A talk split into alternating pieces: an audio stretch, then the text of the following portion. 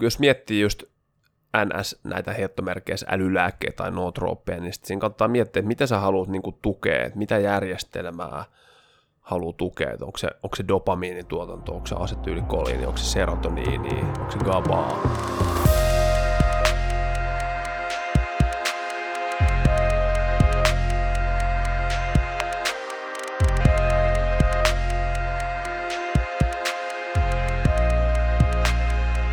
Tervetuloa Flow Akatemian podcastiin, joka keskittyy urheilun, taiteen ja työn huipputekijöiden flow-kokemuksiin ja keinoihin preppautua huippusuorituksiin. Mä oon Jussi Venäläinen ja seurassani Lauri Hegman.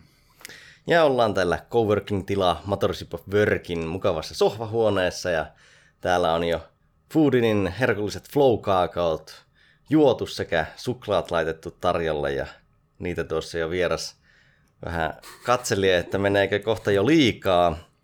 Ja tuota, vieraana on sitten meillä lääkäri, biohakkereiden käsikirjan ja kaikkien biohakkerikirjojen yksi kirjoittaja sekä biohakkeri kaikessa muussakin toiminnassaan Olli Sovijärvi. Terve Olli. Terve, terve. Terve! Tässä Mad Cookia lainatakseni. Mahtavaa vetää tuota Flowcastia. Hmm tuliko uusi nimi teidän podcast, Flowcast? Sitä, se oli mielessä, mutta se oli jo viety. Se oli viety, niin. Ah, mm. Se on joo, aika suhteellisen geneerinen, mutta tota, hyvässä flows, varsinkin kun sai kaakaota vähän alle ja erityisesti tuota suklaata. Niin. no mikä, mikä on ollut viimeisin flow-kokemus tässä näin? Sukla, suklaan syömistä tai suklaan syöminen pois lukien, niin mikä on ollut viimeisin flow -kokemus? Joo, eilen, eilen viimeksi. Aika, aika hyvin saa niin kuin, indusoitua itteni siihen flowhun ja kirjoitin eilen tota, kirjoitin neljä ja puoli tuntia putkeen. Ja se on aika semmoinen niin kuin vakio, en mä aina, aina niin, kuin niin pitkiä jaksoja välttämättä vedä. Mm. Toki mä nousen välillä seisoo ja jotain tärinälevyä ja vähän liikettä ja tämmöistä.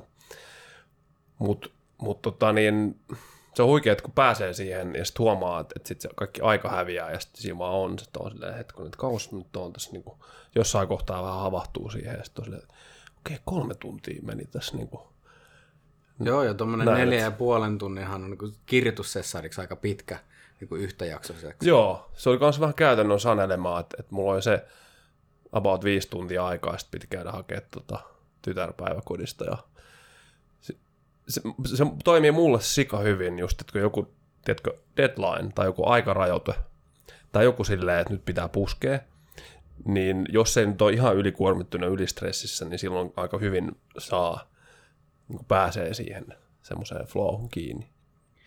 Mm, millä tavalla sä hahmotat flow-tilan? Tästä tulikin jo jonkin verran, että siellä aika, aika katoaa. Miten sä, miten sä hahmotat sen? Hyvä keskittyminen siihen aiheeseen, että ei lähde niin kuin rönsyyleen tai että jotain. No siihen tietysti auttaa niin kuin mindfulness-harjoittelu, mitä olen tehnyt niin kuin vuosi, vuosikausia ja ylipäänsä niin kuin meditaatio, se, että on ohjelmoinut aivot mm. sellaiseen, että, että siihen pääsee niin kuin helposti.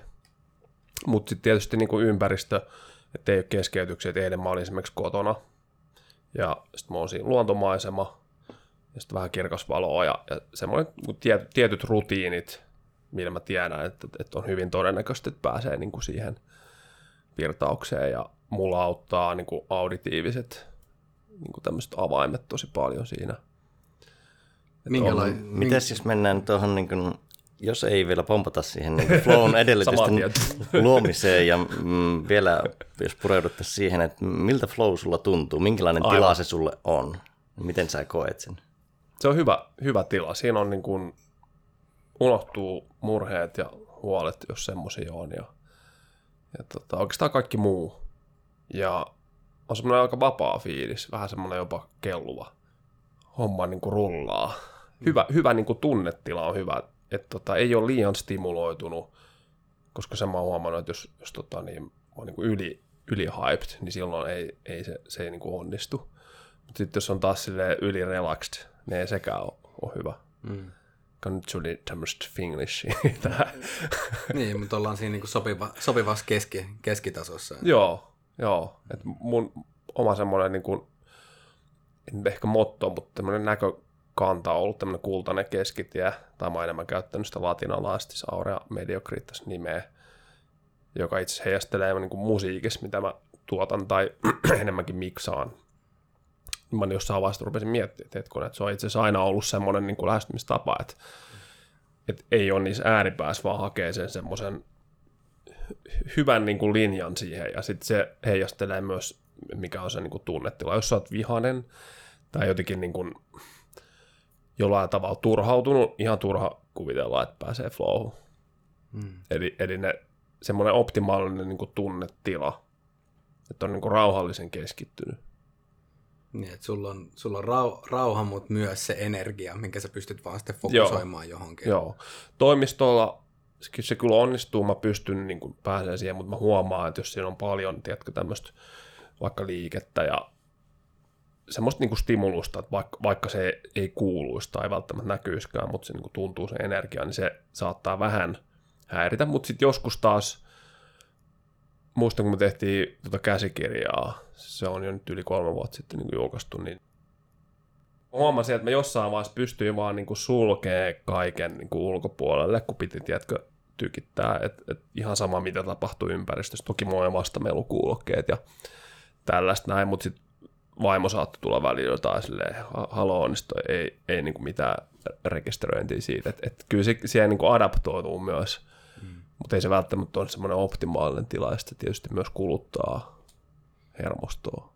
Niin, jos, jos kuitenkin aktiivisesti täytyy blokkailla asioita pois, niin Joo. se, se kuitenkin, vaikka sitä ei siinä välittömästi huomaiskaan, niin kyllä se kuormittaa, kuormittaa Joo. sitten. Ja sitten varsinkin joku on herkkä, että on oma herkkä autonominen hermosto, on, on tämmöinen sensory processing sensitivity, joka on ihan virallinen termikin. Mä re- rekisteröin ihan, ihan koko ajan kaikkea. Mm. sen takia just se, että sit pystyy niin kun pääsee semmoiseen niin kun ympäristöön, että ei tuu hirveästi muuta ärsykettä, niin sitten se on huomattavasti helpompaa kanssa päästä, päästä semmoiseen hyvään flowhun. Niin, toihan on varmasti se on hyvä silloin, kun se ympäristö on optim- optimaalinen silloin, että sitten pystyy käyttämään mm. sen prosessointikyvyn siihen, mitä sulla on välittömästi just käsillä, mutta sitten taas, että jos se on paljon kaikkea huomioitavaa siinä ympäristössä, ja mitkä, mikä ei liity siihen, niin sitten se taas muuttuu taakaksen myötä. Et. Kyllä, ja joskus tota, kyllä jossain kahviloissakin ihan on mahdollista, että jos vaan saa sen niin kuin metelin blokattua ja sitten saa jotain mukavaa äänimaisemaa, niin silloin se saattaa olla jopa semmoinen mukavan niin kuin stimuloivakin tekijä, jos se, jos se ympäristö ja energia on semmoinen hyvä. Mm. Niin tota, mutta se vaihtelee tosi paljon ja päivät on erilaisia ja omat, omat niin kuin fiilikset ja kaikki muut. Tuossa tulikin jotain muutamia esimerkkejä, että minkälaisten aktiviteettien parissa sä pääset parhaiten flowhun, että mu- musiikkia siellä tulikin jo mainittua. Joo, se on niin kuin ylivoimaisesti tärkein Joo. tekijä mulle, että on tosi auditiivinen, että on, on niin kuin muutamia juttuja, että mä kuuntelen elektronista musiikkia erityisesti, niin kuin, jos mä haluan päästä flowhun, niin kuin transe, jos ei ole semmoista hypnoottista, missä on paljon niin kuin toistuvia patterneja, semmoisia jaksoja, että se ei ole liian niin kuin silleen, että mä rupean yhtäkkiä jotain laulaa, vaan että semmoista tosi, tosi niin kuin toistavaa hypnoottista musiikkia, niin sillä, sillä pääsee aika helposti. Sitten tietysti sillä niin kuin temmolla pystyy myös vaikuttaa siihen, että jos mä haluan vähän rennommassa flowssa, niin sitten jotain psybienttiä tai jotain tämmöistä niin kuin vähän hitaampaa tai jotain deep, deep housea, jos haluaa päästä semmoiseen niin, kuin, niin sitten jotain psyke, psyketranseja tai tällaista. Sitten mä käytän tosi paljon semmoista kuin Brain FM, Joo. Oletko kuullut, niin se, oma, oma suosikki. Se on huikea. Et mä käytin aikoinaan aika paljon sitä Focus, Focus-juttua, Focus trackia, mutta sitten mä huomasin, että itse asiassa jos mä laitan meditation trackin, niin itse asiassa, jos on varsinkin vähän enemmän stressikuormitusta, niin se auttaakin paremmin siinä hetkessä. Mutta jos mä tarviin semmoista niinku punchia, niin sitten se focus track, eli sä voit tietysti jakaa, mikä on Brain FM, jos, jos tota, mä en, en oleta, että kaikki kaikki tietää, mutta se on niin kuin tutkimuksiin pohjautuva ja tieteellisesti niin kuin, ää, muokattu tämmöinen audiopalvelu, jolla, jolla niin kuin tiedetään, että, että semmoisilla ääni, ääniaaloilla saadaan ihminen paremmin vaikka keskittyneeksi tai rentoutuneeksi tai vaikka nukahtamaan paremmin. Joo, niillä alkaa olla jo ihan ok. Niillä on joku kolme neljä tutkimusta siitä. Ei nyt mitään super super valideja, mutta sen verran, että kyllä oma käyttäjäkokemus plus niin kun, mitä sitä on olemassa, niin kyllä mä sen perusteella uskallan sitä paljon suositella. Niin siltä löytyy, kun kaivaa niitä listoja, niin siltä löytyy myös muitakin Focus Soundtrackia kuin se pää Focus Soundtrack. Joo, Et siellä on löytyy. alaisuudessa aika paljon niitä erilaisia. Joo, mulla itse asiassa kännykäs on toinen tilaus. Mulla on kaksi tilausta sinne. Kännykäs on niin oma ja siinä appissa on ihan hi- hillittömästi itse asiassa niin erilaisia vaihtoehtoja. Se olisi muuten kovaa, että sinä olisi tuota, synkkaus johonkin aivosähkökäyrän laitteeseen, että se Kyllä. osaisi säätää ne musat lennossa sinun mielentilan mukaan, niin se olisi mm. kova. Kyllä. Kaikki on mahdollista. Siis mä uskon, että me jossain vaiheessa nähdään, että tulee joku, joku panta tai häkkyrä päähän ja sitten se on just linkitetty tota, tommoseen, että sit se, sehän on ihan, ihan siis biofeedback tai neurofeedback tyyppistä niin kuin juttua, että miksei tavallaan voisi olla, kun on kvantitatiivista EEGtä ja, ja sitten siihen liittyvää neurofeedback niin kuin treenaamista, mutta se on yleensä visuaalista, niin miksei voisi olla auditiivista myös. Niin, ja kun museella ainakin, mikä aivosähkökäyräpanta, Joo. niin saa nykyisin sen sinne web-saitille sen live-näkymän, niin periaatteessa sen datahan voisi suoraan muuntaa, ainakin pienellä niin. viiveellä se voisi säätää sitä musiikkia sen perusteella. Mutta ovat varmaan kyllä jo miettineet. Todennäköisesti joo. joo. Se on mielenkiintoista siinä, että mikä, mikä taustalla, että mä, se on dynamic attention joku on se, että mihin se perustuu, että minkä takia Brain FM toimii, että millä tavalla, että kun sun huomio liikkuu dynaamisesti siinä sen au- audion Kyllä. kanssa ja sitten myös sen sun tehtävän parissa, niin että kuinka se voi lopulta mahdollistaa sen, sen paremman flown siinä tekemisessä. Joo. Se on just, mitä mä oon huomannut siitä musiikista, että siitä tulee jotenkin semmoinen, että varsinkin se fokus niin kuin, mode siinä, niin siitä tulee jotenkin sellainen, että siinä on jotain, yksi suosikki on joku semmoinen, vähän kuulostaa niin kuin juna menisi siellä niin kuin taustalla, niin sitten tulee semmoinen, Jatkuva pro- progressio, että mikä, mikä helpottaa sitä. kyllä. No, mites tota, tuleeko mieleen jotain mielenkiintoista tai syvintä flow-kokemusta, mitä sulla on ollut? Tästä tulee tietysti varmaan recency bias esiin. Tota, kai pitää ruveta ihan niinku hakee urheiles joskus. Mä muista, olisiko viime kesältä mä olin heittelemässä koripalloa. Niin se on hauska siinä, kun huomaa, että nyt niin kun lähtee sit saattaa just heittää joku 23 putkeen tai jotain, tai okei, okay, Steph, Steph Curry heittää 97 sadasta ja siinä voi miettiä, että mikä, mikä se flow siinä on, mutta mut urheilessa joo, että et ne on erilaisia mun mielestä niin ne tilat, että teet sä tietotyötä vai, vai sitten niin urheilet. Kauhean paha nostaa mitään niin kuin yksittäistä, koska nyt on niin kuin, saan itteni aika helposti semmoiseen niin kuin flow. Okei, joo, jotkut puhekeikat, niin mä huomaan, että, että ne on aika voimakkaat, jos, jos tosiaan pääsee siihen ja sitten huomaa, että oikeastaan vaan niin kuin kanavoi jotain ja sitten tarkkailee. Että et siinä tulee vähän tämmöistä out of body experience, ehkä vähän, vähän voimakas sana, sana tähän, mutta tota, huomaa, että, että, että on niin kuin vähän niin kuin tarkkailija, ja sitten vaan seuraa, mitä tulee, ja sitten saattaa tulla suusta ulos jotain, mitä ei olisi ajatellut sanoista, vaan silleen wow, ja sitten tuntuu, että on niin kuin samassa koherenssissa sen yleisön kanssa, ja sitten, että kaikki on jotenkin siis samassa energiassa ja niin kuin resonoi jotain samaa. Niin joo, ehkä enemmän just jotkut puhekeikat, niin niissä huomaa, että nyt, nyt niin kuin ollaan oltu aika hyvässä. Tämä on hauska, koska kahdessa aiemmassa jaksossa Hatsalo ja sitten Frank Martela on puhunut samasta, mutta sitten ootko huomannut eroa siinä, että jos puhut jotain asia- tai faktapohjaista tai sitten jotain vähän enemmän tarinapohjaista tai rennompaa, niin onko se vaikuttanut siihen, onko siinä puheessa flowta? Joo, kyllä se vaikuttaa ja mä aina sotken, niin kuin, tai sotke on ehkä vähän jännä sana, mutta sekoitan niin tarinoita, koska mä tiedän, että ihmiset on, niin, on, kuuntelee paremmin ja sitten pitää sitä hommaa mielenkiintoisesti, vähän jotain huumoria väliin, joka nyt tulee, saattaa ilmestyä joku hahmo vaikka joku tässä on Andy 23 heittää juttua. Kato jäbä repeinen. Tai jotain, jotain ihan muuta, mikä tulee siinä hetkestä, se ei ole niinku suunniteltu, niin tota, harvemmin, niinku, okei, toki faktoja esittää, mutta harvemmin on sellaista yliopiston lehtori, niin kuin N on 3x plus 7. et, joo, et, vähän ehkä sulla on johdattelu kysymys, mutta se on ihan totta, että sit jos ei, se ei ole niin sellaista niin teknistä tai faktuaalista, niin silloin se tarinan kertominen on todennäköisesti huomattavasti suurempi semmoinen niin flow mm. uh, Joo, induceri. Niin, ja kun siinä on usein tunnetta mukana ja Kyllä. tavallaan joku vahvempi muisto, mutta faktat on faktoja. Että kun just Frank Martela puhuu siitä, että kun hän puhuu paljon tiedepohjaisesti, niin siellä on usein aika eksakteja juttuja ja sitten haluaa tavallaan käyttää tarkkoja sanoja, että onko se ehkä ja tämä on, tässä on minkälainen korrelaatio, mutta sitten vaikka Hatsalo Joo. puhuu enemmän motivaatiopuhetyyppistä ja kertoo tosi paljon omaa elämäntarinaa, niin sitten se on, se on tosi paljon virtaavampi. Just näin. Ja se on ihan, se rakenne on niin erilainen siinä.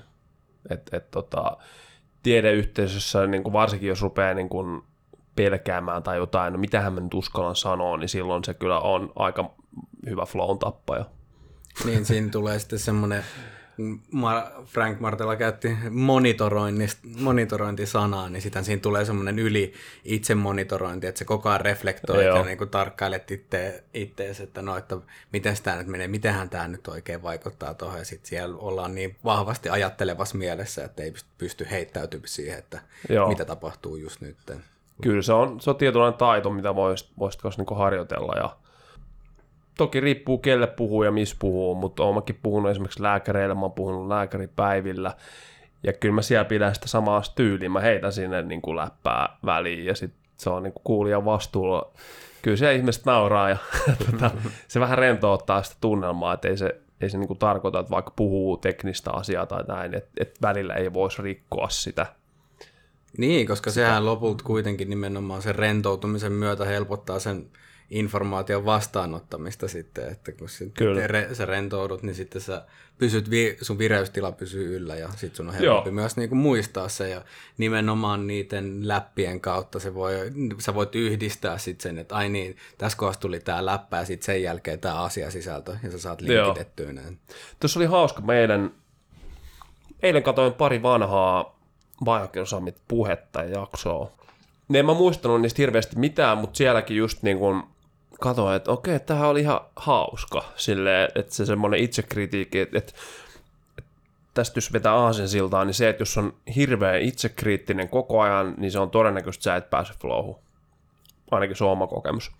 Kun vähän päästään irti, antaa niin kuin homma mennä, niin sitten kun se itse, itsekriittisyys niin kuin laskee, sen tarvitsee kokonaan poistua, mutta kun se laskee, niin sitten on huomattavasti helpompi päästä siihen virtaukseen. Joo, ja on tuo, tuosta ihan tiedettäkin, että kyllähän itsekritiikki ja itsetietoisuus on pitkälti dorsalateralisessa etuaivolohkossa, mm. ja sen aktiivisuus vähenee flow-tilassa. Tai mm. no, aktiivisuus ei vähene, jos sä pyrit olemaan koko ajan itsekriittinen, mutta vaikka kun verrattu freestyle-räppäreitä, jotka laulaa valmiita lyrikoita versus freestylea, Just niin. niin silloin se dorsalaterinen etuaivolohko on vähemmän aktiivinen, ja silloin ne tavallaan päästään irti. Tuossa voi myös miettiä, että sit jos sä oot hyvin dopamiinistimuloitu, niin silloin se on vaikeampaa. Mut Jos sä vedät pannun kahviin ja kaikkea muuta mahdollista niin dopamiini eritystä lisäävää, niin sit se, se ei ole ehkä niin helppoa. Jos sä meetkin enemmän, nyt mentiin jargoniin, mutta jos sä meet enemmän sinne asetylikoliini alueelle, niin sit se on, on itse asiassa helpompaa päästä kanssa siihen flow. Ainakin on itse sen huomannut. Liikaa kahvia, niin bye bye flow. Ja toi, toihan on itse asiassa aika mielenkiintoinen pointtaus, koska monelle voisi lähtökohtaisesti olla a- ajatus siitä, että no, että ää, kofeiini stimuloi mua, jolloin mulla on sit, että se parantaa mun edellytyksiä siihen, että mä voin tehdä asiat tosi tehokkaasti ja virtaavasti. Mutta se, että se ei... vält- Sopivasti. Niin, so, joo, sopiva, mutta se just mm. sitä, että, että jos ajatellaan, että tämä on lineaarisesti, jonkun mitä enemmän kofeiiniä, niin sitä enemmän flowta, niin nyt sitten tank- tankataan, mutta sitten lopulta on ehkä paljon stimuloitua energiaa, mitä on vaikea keskittää mihinkään. Niin se, mm. No se on aika, tuo tuli jo aiemmin mieleen, kun puhuit sitä vireystilasta, että se on semmoinen, että ei ylivireä, vaan rauhallinen, niin monillahan on assosiaatio siihen, että sitten on ahkera, kun on hirveästi virtaa. Mm. Kyllä se näin ehkä jossain tehtaassa ja suorittavassa työssä onkin, mutta sitten ajatustyössä niin se alkaa äkkiä rikkomaan. Ja monillahan käy just niin, että ne on alivireisiä, sitten ne tuuttaa sen pari kuppia kahvia, ja sitten ne on semmoisia ylivireisiä kahvitsombeja. Joo, ja sitten tulee hirveät laskut sen jälkeen. Toki ihmiset on yksilöllisiä, mutta, mutta tota niin, siitä päästään, että mikä voisi olla järkevää. Mä ainakin on itse löytänyt tavan esimerkiksi juoda kahvia, niin mä niin mikroannostelen sitä pitkin päivää. Että, että koko ajan on niin pikkasen semmoista, mä tunnen vähän sitä, mutta sitten jos mä vetäsen vaikka jonkun tupla espresson kerralla, niin sitten menee silleen raketti ja sitten tulee semmoinen vähän, öö, niin se ei ole hyvä. Joo, tässä olinkin just menemässä tähän niin kuin työn flow-teemaan. Me jo tähän, tässä vähän niin kuin alettiin päästä sinne vauhtiin tuossa. Ja halusin tästä jutella, koska aika moni, kun mä oon puhunut flowsta ja työstä, niin tuota, on sanonut, että juttelehan Sovijärven Ollin kanssa. Niin tuota, mutta miten, niin kun, miten sä rakennat oman työn flowta? Että sulla on nyt työpäivätiedossa vaikka Joo. kirjoituspäivä, niin miten sä lähdet rakentamaan sitä? No se lähtee ihan siitä, kun mä herään ja on tietyt rutiinit ja se, että aloittaa päivän niin kuin samalla tavalla. Et joskus, kun teki paljon vastaanottotyötä ja olin niinku uupunut, niin silloin mä torkutin aina, kun oli univajeessa koko ajan, mutta nyt yleensä nousen tai herään ilman kelloa, ellei sitten ole joku selkeästi aikaisempi herätys. Me me sinne sänkyyn lojumaan, nousen saman tien ja sitten mä tiedän, että okei, mulla on näitä ja näitä juttuja, ja tämä saa mun niin elimistön toimimaan hyvin, mutta tulee niin hyvä, hyvä energiataso, mä tiedän sen niin aika varmasti. Sitten jos miettii ihan, että tavallaan miten mä rakennan niin sitä työpäivää, niin mä hoidan vähän semmoisia tylsiä juttuja alta pois. Tai heittomerkeistä tylsiä, ne voi olla hyvin tärkeät. Sähköpostit, verkkokurssisettejä vastaaminen, ne saattaa itse olla hyvinkin mielenkiintoisia välillä, välillä tosi monotonisia. Ja sit mulla on joku päivän niin kun selkeä äsken, mitä mä haluan tehdä. En mä nyt tota niin paineet, jos mä nyt en saa suoritettua tätä, niin mä huomaan, että se, se luo taas sitten semmoista jännityttä. Mutta mä hoidan semmosia niin kun, semmoista sälää alta pois. Ja sitten sanotaan, että vaikka mulla on nyt piokkarin flunssa oppaan, niin kun tänään mun pitää tehdä kymmenen sivua. Niin kuin esimerkiksi eilen mulla oli tavoite, että mä teen 10 sivua, mutta 12 saan tehtyä, mikä oli ihan hyvä. Niin tota, sitten sit mä niinku teen niitä tiettyjä juttuja. Okei, mä sanoin, että mua ei saa häiritä, varsinkin jos on toimistolla. Teemu heitti, että laita joku kello, että milloin sua saa häiritä tuohon. Ei, ei nyt ole vielä, vielä tarvinnut testaa. Ja sitten mulla on, on tota, Pomodoro Timeout-niminen tota, ohjelma. Siinä on niin mikrotauot ja sitten makrotauot. Mä oon ajastanut silleen, että 30 minuutin välein on niin mikrotauko 45 sekuntia, ja sitten mä yleensä teen jotain jumppaa tai liikettä. Sen saa kyllä pois, että jos on, jos tiedätkö, semmoista super, sitten mä huomaan, että mä usein saatan ihan, en mä edes ajattele, mä klikkaan vaan skip, ja sitten mä vaan jatkan sitä. Ja makrotauko on niin kuin 5 minuuttia tunnissa. Sitäkään mä en aina pidä. Jos on oikeasti tosi hyvässä virtauksessa, niin mä saatan vielä oittaa sen, mutta mä huomaan, että jos mä sitten liian pitkään vaikka on jossain tietyssä asennossa ja en liiku, niin se häiritsee. Ja sitten rupeaa kehossa tuntumaan. Eli se on itse asiassa fiksumpaa vähän jaksuttaa sitä noin. Ja tuo on vaikea, koska meidän aivoille ja mielelle, jos on hyvä keskittymisen vireystila, niin 90 minsa on semmoinen, minkä tai kaksikin tuntia pystyy keskittyä hyvin, mutta se taas keholle alkaa olla aika pitkä aika. Joo. Niin sen takia no mikrotauot on tosi hyvä idea, että on tommosia kunnon minitaukoja. Joo, ja siinä mulla on tietyt jutut, mitä mä teen. Meillä on Vibration Plate, siis tärinän levy, mä menen siihen ja teen siinä jotain kyykkyä tai vähän niin kuin liikuttelen. Et sille, että saa niin kuin kehoon liikettä ja erilaisia asentoja, mitä on se normaali kirjoitusasento esimerkiksi. Niin se pitää kyllä tosi hyvin aivot, aivot vireessä. Sitten tietysti teknologisia häkkejä, että meillä on, on tota toimistolla Viewlightin neurogamma, joka se on vähän niin kuin laittaisi tota, Teemun sanoi laserkokainia tota, aivoihin. ja Ari, Arin, Arinan Teemusta on puhe. Arinan Teemu, joo. Se on ihan hauska. Ja se, on, se on kyllä hämmentävän, niin kuin, Ja tämä laserkokaini on käytännössä siis... se on niin kuin, fotobiomodulaatio, että siinä on niin kuin, punaista valoa, infrapunavaloa, tai itse asiassa tuossa laitteessa on punaista valoa, joka tulee sekä intranasaalisti että sitten tiettyihin osiin, että esimerkiksi etuaivolohkoon ja sitten tänne parietaalilohkoille. Semmoinen häkkyrä laitetaan päähän 25 minuuttia on se tota, ohjelma, ja se kyllä niin kuin lisää merkittävästi aivojen energian tuotantoa, se on, se on mielenkiintoinen niin kuin teknologia. Ja ne on itse asiassa nyt julkaistu ihan tutkimuksia, ja ne on todella laadukkaat tutkimuksia, mitä ne on tehnyt. Että ne on enemmän ollut Alzheimerin taudin ja Parkinsonin taudin niin kuin hoidossa. Ja hämmentäviä tuloksia siellä. Mutta sitten ihan myös, myös niin kuin tietotyöläisille, niin kaikenlaisia juttuja on ja mielenkiinnolla niin kuin kokeilee niitä. Mä hukkasin jo sun alkuperäisen kysymyksen. Niin, kun ihan- ihan, sä oot ihan täysin, täysin asiassa. Joo. Tota, mä voisin heittää välikysymyksenä semmoinen, että puhuit siitä, että otat siihen aamulle semmoista sälätekemistä, niin onko se tavallaan semmoista vähän niin kuin vauhdin ja dopaminin hakemista siihen työpäivään, mm. koska se voisi myös ajaa reaktiiviseen tilaan, että kun saa vaikka paljon viestejä, että olisi vähän niin kuin muiden ohjauksessa eikä omassa mm. ohjauksessa. erittäin hyvä pointti ja se vaihtelee, vaihtelee kanssa tosi paljon ja sitten välillä mä skippaan sen. Sitten jos mä huomaan, että okei, nyt tuolla on 20 kommenttia verkkokurssilla ja sitten mä totean, että okei, tuohon menee aikaa, niin sitten mä en välttämättä sitä teekään just silloin, tai että on mailissa hirveä kasa maileja, niin sitten saattaa olla, että mä siirrän sen johonkin muuhun hetkeen, jos mulla on joku tietty tehtävä, minkä mä haluan tehdä niin kuin varmasti alta pois.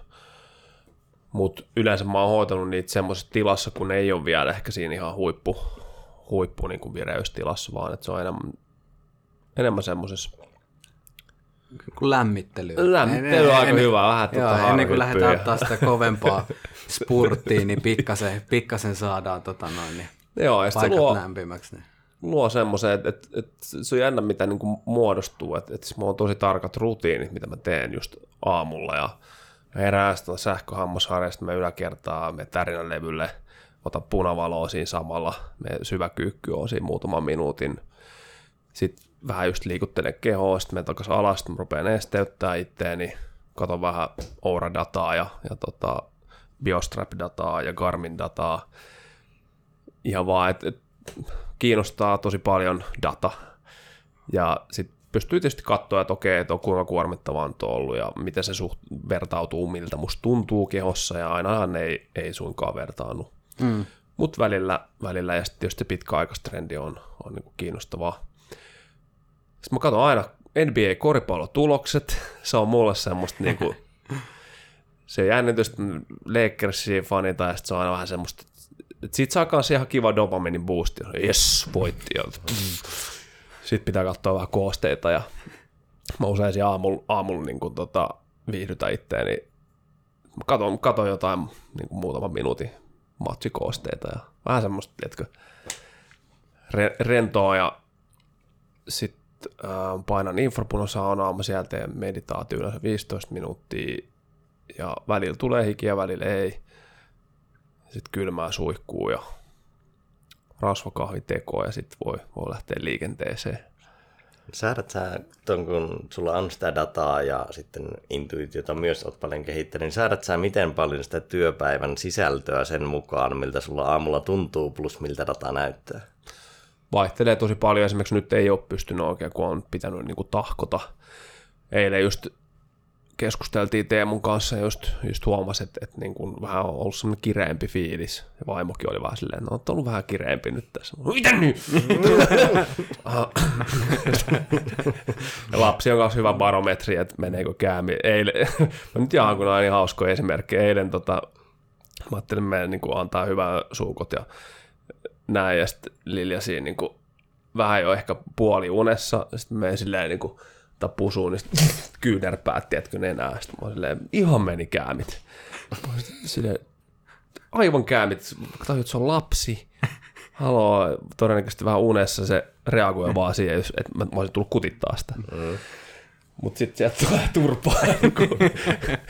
niin sitten huomaa, että, että ne on hyviä tämmöisiä testejä, että meneekö hermot tämmöisessä, niin tietää, että okei, nyt menee vähän niin kuin kireellä.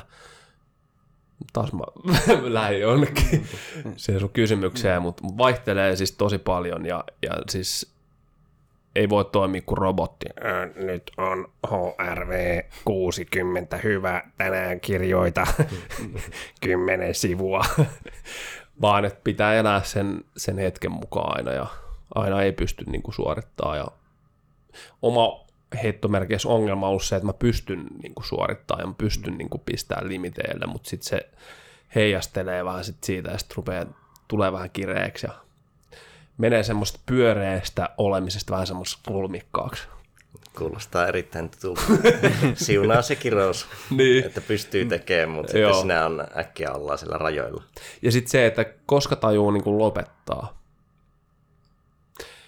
Et käsi, kä, biohackeri käsikirjaa, kun mä tein tai tehtiin, niin siinä mä vedin koko ajan vähän niin kuin överiksi. Ja mä en niin kuin osannut lopettaa, että nyt olisi ehkä hyvä hetki. Et, et lopeta hetkeä aikaisemmin, kun ajattelet, että joku asia on niin kuin valmis.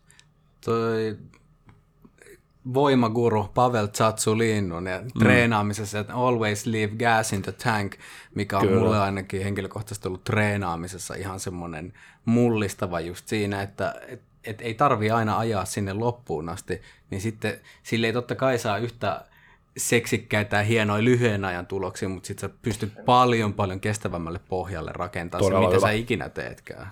tosi hyvä. Itselläkin meni vuosikausi, että oppi ton. Että kun tuli aina ta- tauttuu ihan täysiä joku crossfit-setti tai näin. Ja nyt itse asiassa on vielä paremmassa kondiksessa, kun on just harjoittanut tämmöistä filosofiaa ja niin kuin vähemmän on enemmän. Ja, ja niin kuin, et, et, itselle toimii useammin, mutta mut niin kuin vähemmän mm. kerralla. Joo, ja sitten työnteossa se on, että vaikka loppuiltapäivästä huomaan itsellään niitä hetkiä, kun sitten tulee semmoinen, että kello on puoli viisi ja viideltä on mulla sääntö, että lopettaa työt ja sitten on vielä, että no teinkö nyt yhden asian vai saanko nuo kaksi asiaa tuosta. niin, niin, sitten, tota, sitten se saattaa vähän niin kuin mennä ylikierroksille. Joo. Ja se on tosi kuluttavaa, kun sä, se menee semmoiseen pieneen puskemismoodiin. Oh. Et se, että jos pystyy tekemään vielä rauhassa, niin se menee, mutta jos menee vähänkin, semmoinen, siinä on semmoinen tietty limiitti, milloin se alkaa käymään niin kuin moninkertaisesti kuluttavaksi. Ainakin se oma niin kuin, tuntuma siihen on, miltä se vähän niin kuin mielessä ja aivoissa tuntuu sen työnteon jälkeen. Niin joskus tulee just semmoinen pikku ylikurotus, ja se tuntuu, vaikka se olisi lyhyenkin kestoinen, niin se saattaa olla tosi kuormittava. Se on vähän kuin eksponentiaalinen se käyrä siinä, että, että, että jos sä lisäät siihen vielä kolmannen, niin se ei ole vaan niin kuin, sitten tulee 1, 2, 4, 8, 16 niin poispäin. Eli, eli se niin kuin, joo, mä pystyn samaistumaan tuohon, tuohon niin ihan täysin. Et, et mä usein teen silleen, että mulla on semmosia niin kuin työjaksoja, että se ei ole vaan joku 24. Ensinnäkin mä oon niin todella aamuuninen ja iltavirkku. Näin, niin mun, mun työpäivät saattaa olla vaikka 12.4 ja, sitten se saattaa olla 7.10 illalla, riippuen tietysti mitä tapahtuu niin kuin kotona ja perheessä. Tai sitten se saattaa olla vaikka niin kuin 12.7. Vaihtelee tosi paljon, ei mitään niin semmoisia, että et se menee ihan niin kuin muun elämän ja niin kuin perhe-elämän ja kaiken muun niin kuin tavallaan o, sen, sen niin kuin, että se, se tavallaan johtaa sitä ja sitten tulee niin kuin muut asiat.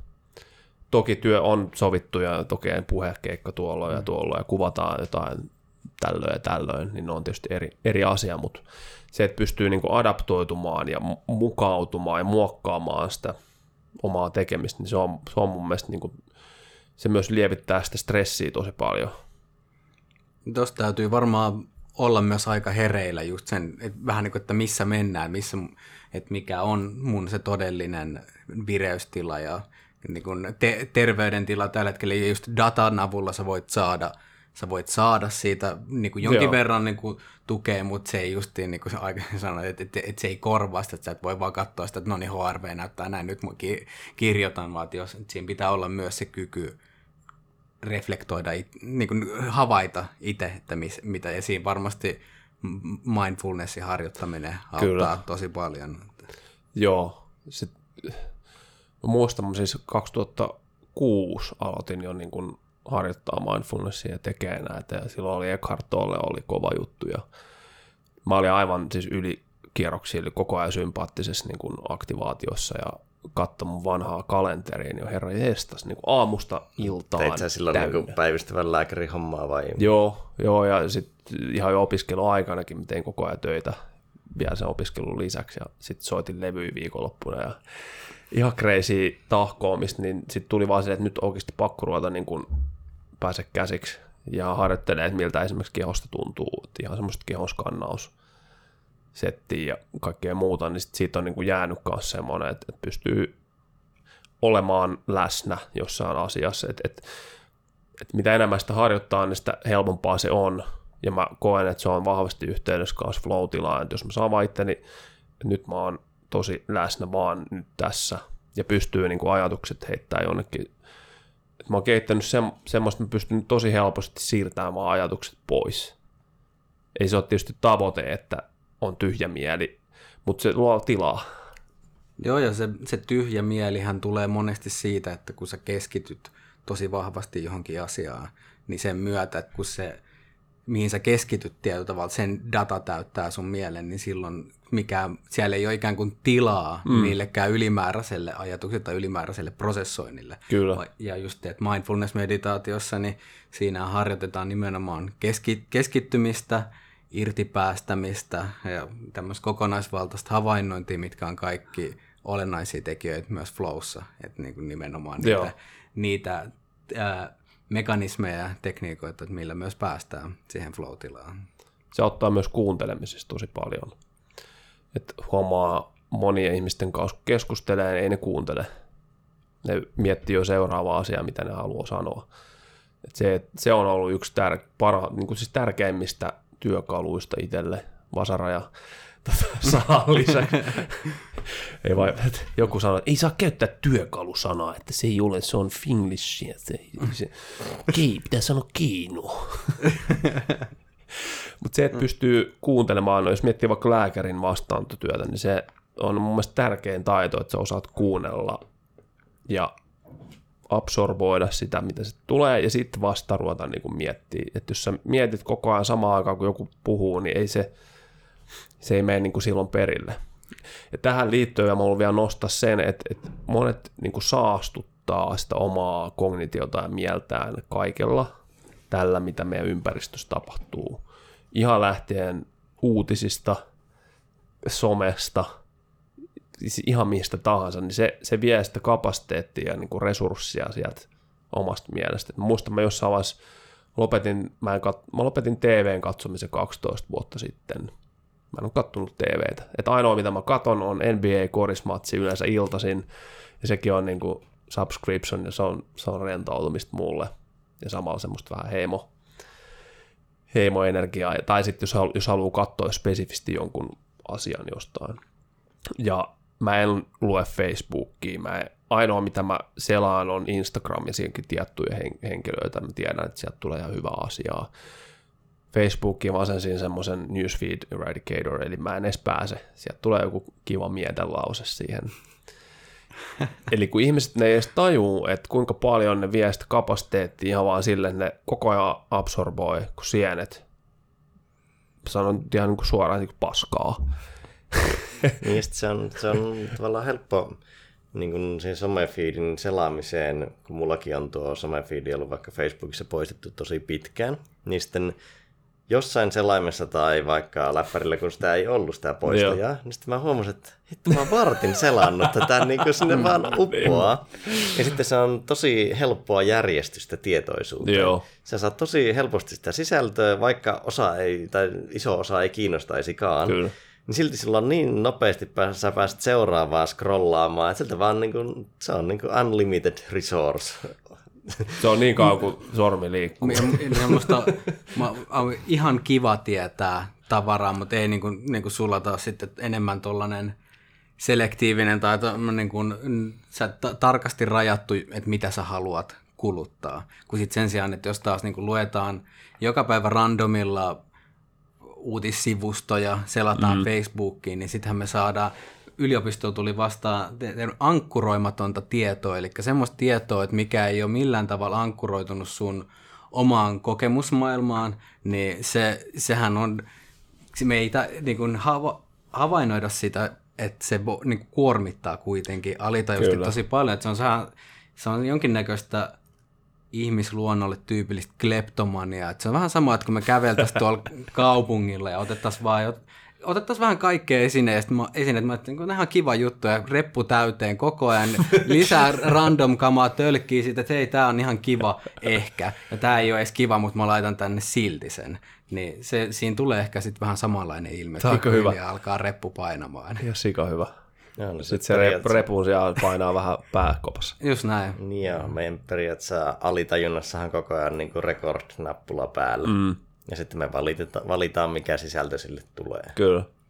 Mä oon huomannut ton, että aina mitä mä niinku selaan YouTube ja siellä mulla on tietyt jutut, että päästään taas siihen NBA ja korikseen tai sitten siellä on jotain teidän puheita tai mitä nyt väliin tulee, mutta välihän sieltä tulee jotain ihan ihmeehdotuksia sen niinku feediin. Niin kyllä mä huomaan, että välillä menee sieltä, että sitten on silleen, tulisiko nyt joku oikeasti, mikä kiinnostaisi tuolla. Öö, Sitten mä, ei kun nyt oikeasti. nyt, tää, nyt tähän luuri lähtee niin kuin Se on hauska pois. se heräämisen hetki. Ja sille, ei perhana nyt. Ja sitten kun katsoo ihmisiä tuolla, siis ihan periaatteessa missä vaan, niin siellä on kaikki silleen, varmaan todella hyvät peukalolihakset, tai sitten etusormilihakset, millä nyt selaakin, mutta niin kuin, ja sitten kun on hetki aikaa, vaikka hissi. Mä oon miettinyt, että, välillä mä heitänkin jonkun, jollekin ihan random tyypille jonkun vitsi, tai sanoo vaan, että, että, että tota, mennäänkö ylös. Tai Jotain tämmöistä, koska ihmiset on, ne on kaksi sekuntia puhelin. Niin, siinä on just se, että koskaanhan ei ole ollut helpompaa paeta tylsyyttä, mikä, mutta mikä on vaan sitten että esimerkiksi luovuuden kannalta niin, ja yleensäkin henkisen hyvinvoinnin kannalta ne tyhjät hetket on ihan mm. äärimmäisen olennaisia, mutta sitten me madalletaan sitä meidän kapasiteettia sietää sitä, että sit jos joka kerta kun se iskee se tylsyyden hetki, että me ei, me ei saada jotain ulkoista stimulusta, niin sitten siinä vaiheessa me kaivetaan se meidän tuttu ja turvallinen stimuluspatteri sieltä Just ja sitten sen jälkeen voidaan ladata dataa sieltä. Mä tartun tuohon tyhjä hetki tilaan, koska se on just mitä ihmiset tarvis. Et hauska analogia on tästä mun mieleen vahvasti se yksi vanha ystävä, yksi Sami, niin tota, pohdittiin niin kun, se, oli silleen, että et, et jumalauta, että et asunto, joku, no tässä on tämmöistä hukkatilaa, silleen, mikä helvetti hukkatila, että sehän on vaan niin kuin luksusta, että sulla on tilaa siellä, että ihan kun sekin pitäisi täyttää, tiedätkö, kaiken maailman mööpeleillä. Ja sama homma se on niin kuin mielen kanssa. Sä täytät sen silleen, että ei vahingoskaan pääsisi vaikka käsiksi omiin tunteisiin tai Joo, ja ne pitää ehdottomasti pitää pois. No, no, no, no, no, no. Naval Ravikantilla oli tosi hyvä esimerkki siitä, että kun porukka meditoi ekaa kertaa elämässään, ja vaikka nyt tekee sen 450 niin se on vähän samanlainen kuin avaisi sen inboxin, sähköposti inboxin, missä on 100 000 lukematonta mailia, ja tulee semmoinen hullu tsunami. Tavallaan ne koko elämän vähän niin kuin tunteet ja ajatukset, mitä ei ole käsitellyt, Joo, se, vyöryy päälle. Tuosta tyhjyydestä täytyy vielä heittää se, että, että japanilaisessa designissahan on käy niin tyhjyyden estetiikka. Että, mm. se, että se tyhjyys on nimenomaan osa sitä, vaikka että kun sä su- suunnittelet ää, sisustat ja näin, niin se tyh, tyhjyys on tietyllä tavalla sisustuselementti, eikä semmoinen, että mikä pitää vaan mahdollisimman niin kuin nopeasti eliminoida. Mm. tai täyttää just. Niin, Joo. ja, ja, ja, ja tuohon tota, 50 medi, kun se tuhannen sähköposti-inboxi aukeaa sieltä, niin mä luin, oliko se Gardenista niin artikkeli, missä just kysyttiin, että niin kuin, is mindfulness making us sick, ja missä, missä sitten toimittaja kertoi siitä, että kuinka hänelle, että kun hän, hän rupesi tekemään mindfulnessia, niin hänelle, hänelle tuli niin kuin tosi ahdistava olo ja kaikin puolin työläs, työläs fiilis ja alkoi ihmeellistä niin kuin kelaa mm. tulla. Ja niin kuin ajatteli, että tämä on niin kuin mindfulness että tämä jollain tapaa aiheuttaa mulle tänään. Vaikka, ja sitten kun se avasi siinä tarkemmin, että elää super hektistä elämää, että on mm. niin ikään kuin jatkuvan kiireen ja paineella. Mä, mä siedän stressiä tosi hyvin ja tämä on mulle hyvä. Mutta sitten kun mä istun tälle ala, niin kuin aloille, niin sitten alkaa tulla niin kuin mm. epämiellyttäviä tuntemuksia. Että tästä täytyy olla jotain vikaa tässä tekniikassa, että tämä tekee jollain Just tapaa eh, niin kuin mulle pahaa, vaikka oikeasti se voi olla se hetki, että milloin sä ensimmäistä kertaa tuut jollain tapaa tietoiseksi siitä, että mit, missä sun keho ja mieli menee. Ja sitähän pystyy vetää aika pitkää pun, mittari punaisella, mutta sitten jossain vaiheessa seinä tulee vastaan, sitten ne on näitä burnout-tapauksia, kun Kyllä. pudotaan seisovilta jaloilta naamalta ja alas. Oho. Et sitten kun se keho ja mieli lopulta sanoo, että hei dude, nyt, nyt riittää. Et, niin kuin, me ollaan annettu näitä varoitussignaaleja, mutta sitten niitä ei ole tullut, niin nyt, nyt sitten.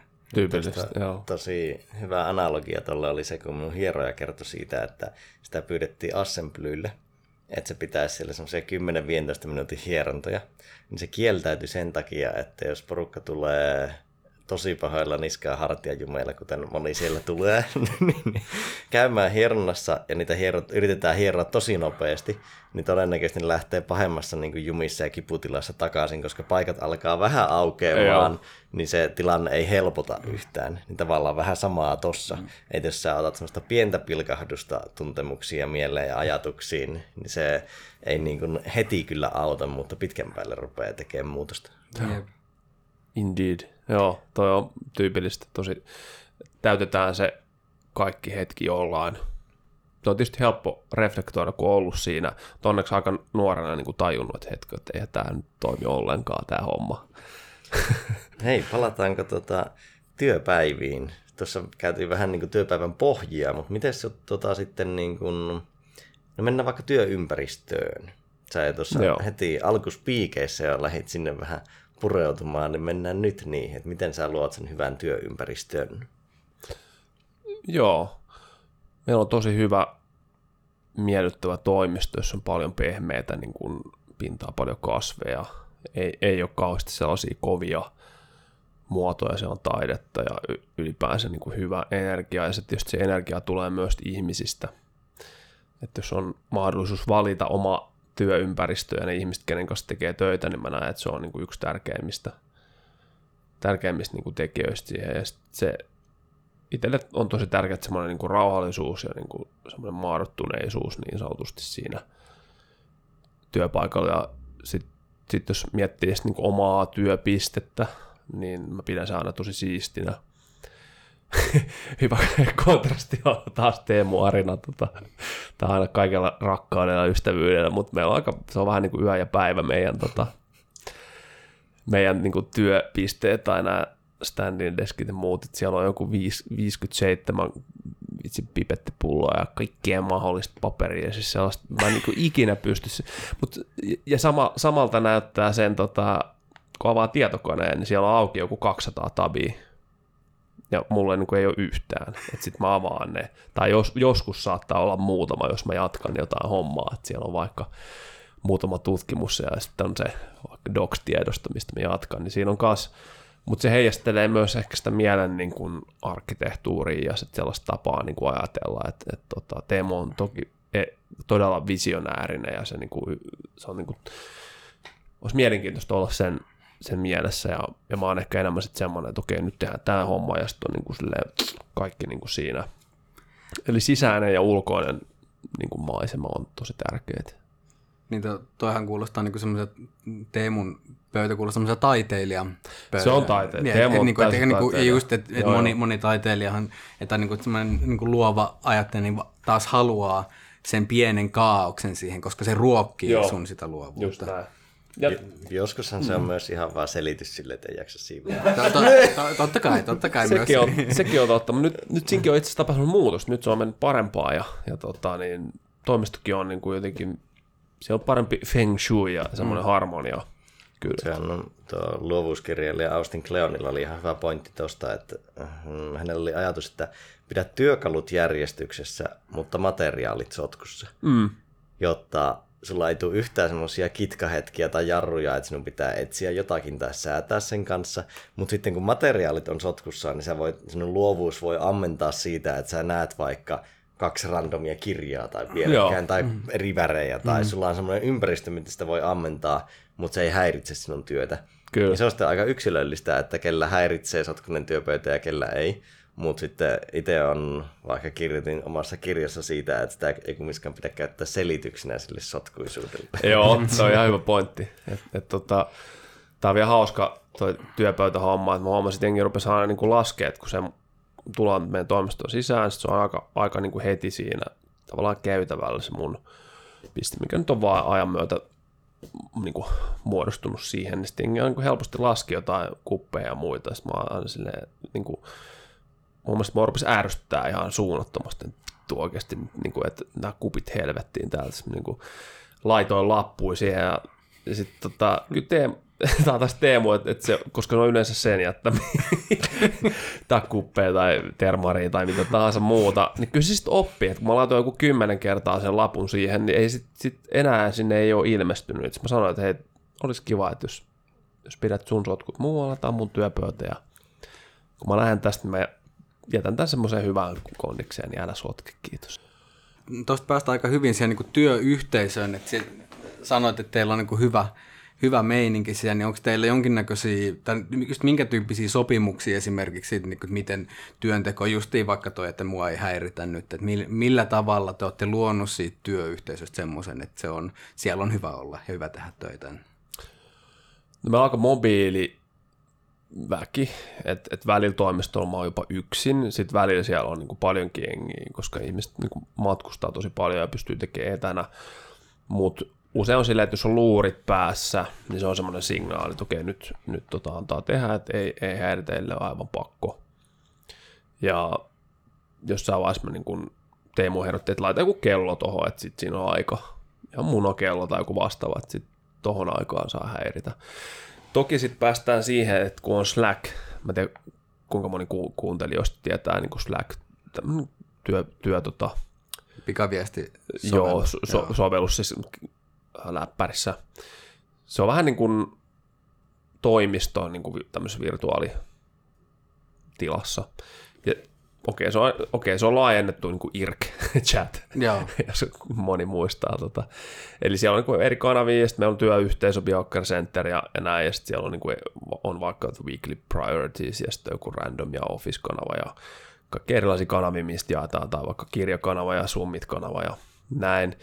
Ja sitten on tietysti direct messaging, niin se, se on myös kyllä semmoinen, että, että mä huomaan, että mä niin kuin pidän sitä auki, ja kyllä mä se aika usein niin kuin vastailen kanssa, että meillä on semmoinen niin kuin jakokin, että, että mä, mä reagoin tosi nopeasti ihmisiin ja niiden kysymyksiin, ja sitten mä tiedän, että, että, että jos joku tarvii jotain, niin, niin se on hyvä, että se saa sen aika nopeasti, ja taas Teemu on taas toisessa erilaista, se ei vastaa juurikaan mihinkään, koska sit, sit tulee niin kuin 100 miljoonaa joka suunnasta.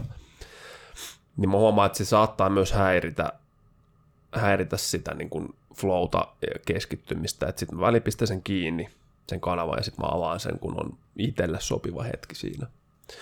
Mutta jotenkin se on aika kivasti mennyt se niin kuin dynamiikka, ja sitten siinä kun oppii ihmistä tunteja, on enemmän, niin kuin, se on enemmän semmoista niin kuin kaveruutta, ei ole sellaista domina- dominoivaa hierarkiaa, vaikka että minä pomo, sinä alainen, vaan se on niin kuin aika tasavertaista ja hy- hyvällä niin kuin fiiliksellä vedetään. Ja sitten ainakin mitä itse olen just kannustanut ja toivon just ihmiset, että niin kuin oma-aloitteisesti rupeaa tekemään ja kehittää sitä omaa tehtävää ja sitten kokee, että sillä on merkitys siinä omassa roolissaan ja sitten saa paljon aikaiseksi, niin sitten se myös kannustaa sitä tekemään, että, ei ole, että se johtaminen siinäkin, että se ei ole sellaista, että vittu tee toi ja nyt sulla on tämä vielä tämän verran aikaa, vaan näin, että, että enemmänkin, että, että mietipä, että miten tämän voisi tehdä. Ja sitten se miettii, että voisi, okei, okay, tuli tämmöinen idea, sitten antaa joku vastaidea, sitten voisiko tälleen olla. Ja... Ruokkii sitä ajattelua niin. ja ohja, ohjata sitä ajattelua sen Joo. sijaan, että vaan niin kuin ky- kylmästi osoittaa, että tämä... Käännä toi. Niin, niin. joo. Mutta joo, ja sitten on, että on sopivat ihmiset niin kuin energeettisesti, että niin kuin puhun paljon niin kuin resonanssista ja tämmöistä värähtelystä, ja vaikka sitä nyt pysty näkemään, että tietää vaan joidenkin ihmisten kanssa on niin, kuin niin sanotusti samalla aaltopituudella, ja se tarkoittaa, että se homma toimii ja ne signaalit kulkee, ja sitten joidenkin kanssa ei vaan niin kuin ole yhtään. Ja meillekin on tietysti semmoinen kiitollinen asema, että me niin halutaan paljon töihin, ja sitten just haastellaan erilaisia ihmisiä, ja sitten vaan yhdessä tehdään päätöstä Teemun kanssa, että okei, tämä on itse asiassa aika hyvä, että, että, että olisiko mennyt tarvetta ja näin, ja sitten sit se ihminen tulee siihen ja näin. Hmm. No miten jos pampataan, edelleen voidaan pysyä, pysyä työn viitekehyksessä, mutta jos mennään niin kuin, biohakkerointi on viitattu tässä jo kymmeniä kertoja, niin miten tämmöinen... Biohakkerointi. Niin Miten työn, työn flown biohakkerointi? Jos mennään, voidaan pysytellä myös aika basicissa ja yleisissä, että ei mennä hirveän spessuihin juttuihin, niin mitä siellä kentällä teet itse kautta, mitä suosittelet? Tässä me ollaan itse asiassa toki käyty läpi, läpi aika moniinkin juttuja. Ja kyllä on huomannut, että tosi paljon vaikuttaa aivokemia siihen ja niin kuin lisäravinteet ja monet muut. Että et, tota, se, että et tukee välittäneiden niin kuin, toimintaa ja niin kuin, solujen energiantuotantoa ja se, että ylipäänsä on energiaa, niin sehän on aika, aika oleellista tässä kaikesta. Aivoilla on energiaa.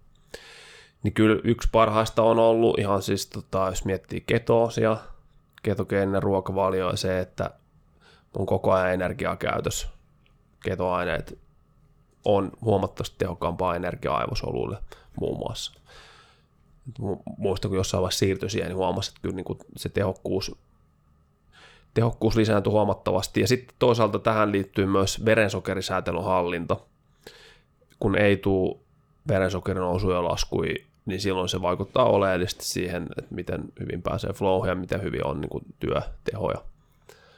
Että nämä oikeastaan niin kuin kaksi tärkeintä asiaa. Et, et sen takia meidän työosiossa tuossa käsikirjassa on ollut kaksi niin kuin järjestelmää, mihin me halutaan vaikuttaa. Toinen on verenpaine.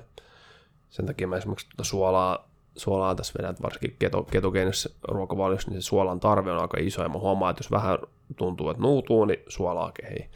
Ja sitten toinen on tämä verensokerin säätelyn hallinta, eli kun on tasainen verensokeri, siellä ketoaineet kivasti rullaa ja rasva palaa, niin se homma toimii myös aivoissa.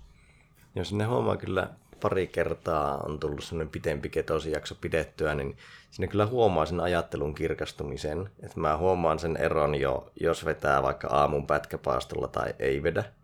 Että mulle ehkä keholle sopii paremmin, jos minä syön aamupalaa, mutta niin ajattelun kannalta Joo. paastoiminen toimii paremmin. Mutta sitten siinä on vielä semmoinen selkeästi huomattava ero, jos on ketoosissa. Mutta mä oon huomannut sen, että se on ollut aika epäkäytännöllinen niin sitten itsellä ylläpitää. Ja tuntuu, että mä tipun tosi helposti, vaikka olisi niin kuin monenkin viikon ketoositaustalla.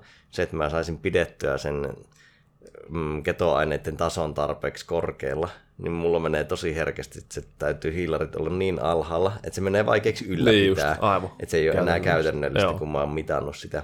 Niin tuota, sitten on tullut selkeästi luovuttua, että en ole ruvennut muuttamaan elämää, plus sitten sitä on tultu vähän puolisolta joskus palautetta, että se hiukan rajoittaa tota yhteistä niin. eloa ja vaikka ruoantekoa, plus ihan niin kuin ulkona syömässä käymistä. Joo. Niin sitten mä oon ehkä mennyt enemmän semmoisella semi vähän hiilarisella. Joo. Että se meille palvelee lähes yhtä hyvin. Ei se yhtä kova juttu ajattelun kannalta, mutta helpottaa niin paljon muuta elämää. Just näin, ja tuohon se on, tuleekin suhteutua, että mikä toimii just itselle parhaiten. Ja mulle toimii esimerkiksi se, että mä syön vasta illalla kunnolla, että sitten mä niin kuin liipittelen erilaisia tota, noita juomia eliksiirejä tässä, jos on esimerkiksi paljon kapryyllihappoa, joka niin kuin tunnen, että se menee saman tien energiaksi aivoissa, vaikka mulla on toi rasvakahvi tuossa messissä, mutta mä en juo sitä tosiaan ykkösellä, vaan niin kuin saattaa mennä kahdeksan tuntia työ. Ja mulle on, kun on monenlaista aktiviteettia ja sitten vielä perhe-elämää, niin se, että saa käytettyä tehokkaasti sen tietyn ajan, niin jos mä oon vaikka kuusi tuntia toimistolla, niin mä käytän sen oikeasti tehokkaasti, mä en käytä sitä syömiseen, ellei sitten musta tunnu, että nyt oikeasti sitä ruokaa. Ja joskus tuntuu, ja sitten mä kyllä niin kuin syön, että ei, ei se ole niin, niin kuin jäykkä, mutta oman suoliston ja, ja sen kirkkauden ja kun aivot suoliakselia miettii, niin, niin se, että siellä ei ole mitään prosessoitavaa, niin se, se kyllä niin kuin vapauttaa tosi paljon energiaa ja resursseja aivoille ja mielelle. Ja siinä, siinä mielessä just viimeiset kolme vuotta on käytännössä pätkäpaastunut about joka päivä.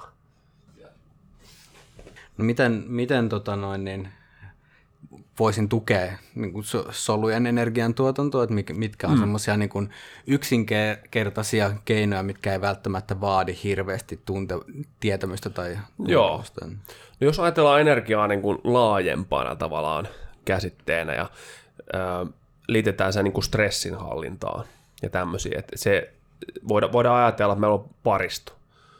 Tämä on aika hyvä analogia. Ja, ja tota, jos on vaikka sähköauto, niin sitten kulutat sitä ja sitten jossain kohtaa se pitää niin kuin ladata. Ja se, miten me tehdään, on, että me ladataan sitä niin kuin nukkuessa. Jos me nukutaan liian vähän, niin silloin se lataus on, on niin kuin huomattavasti pienempi.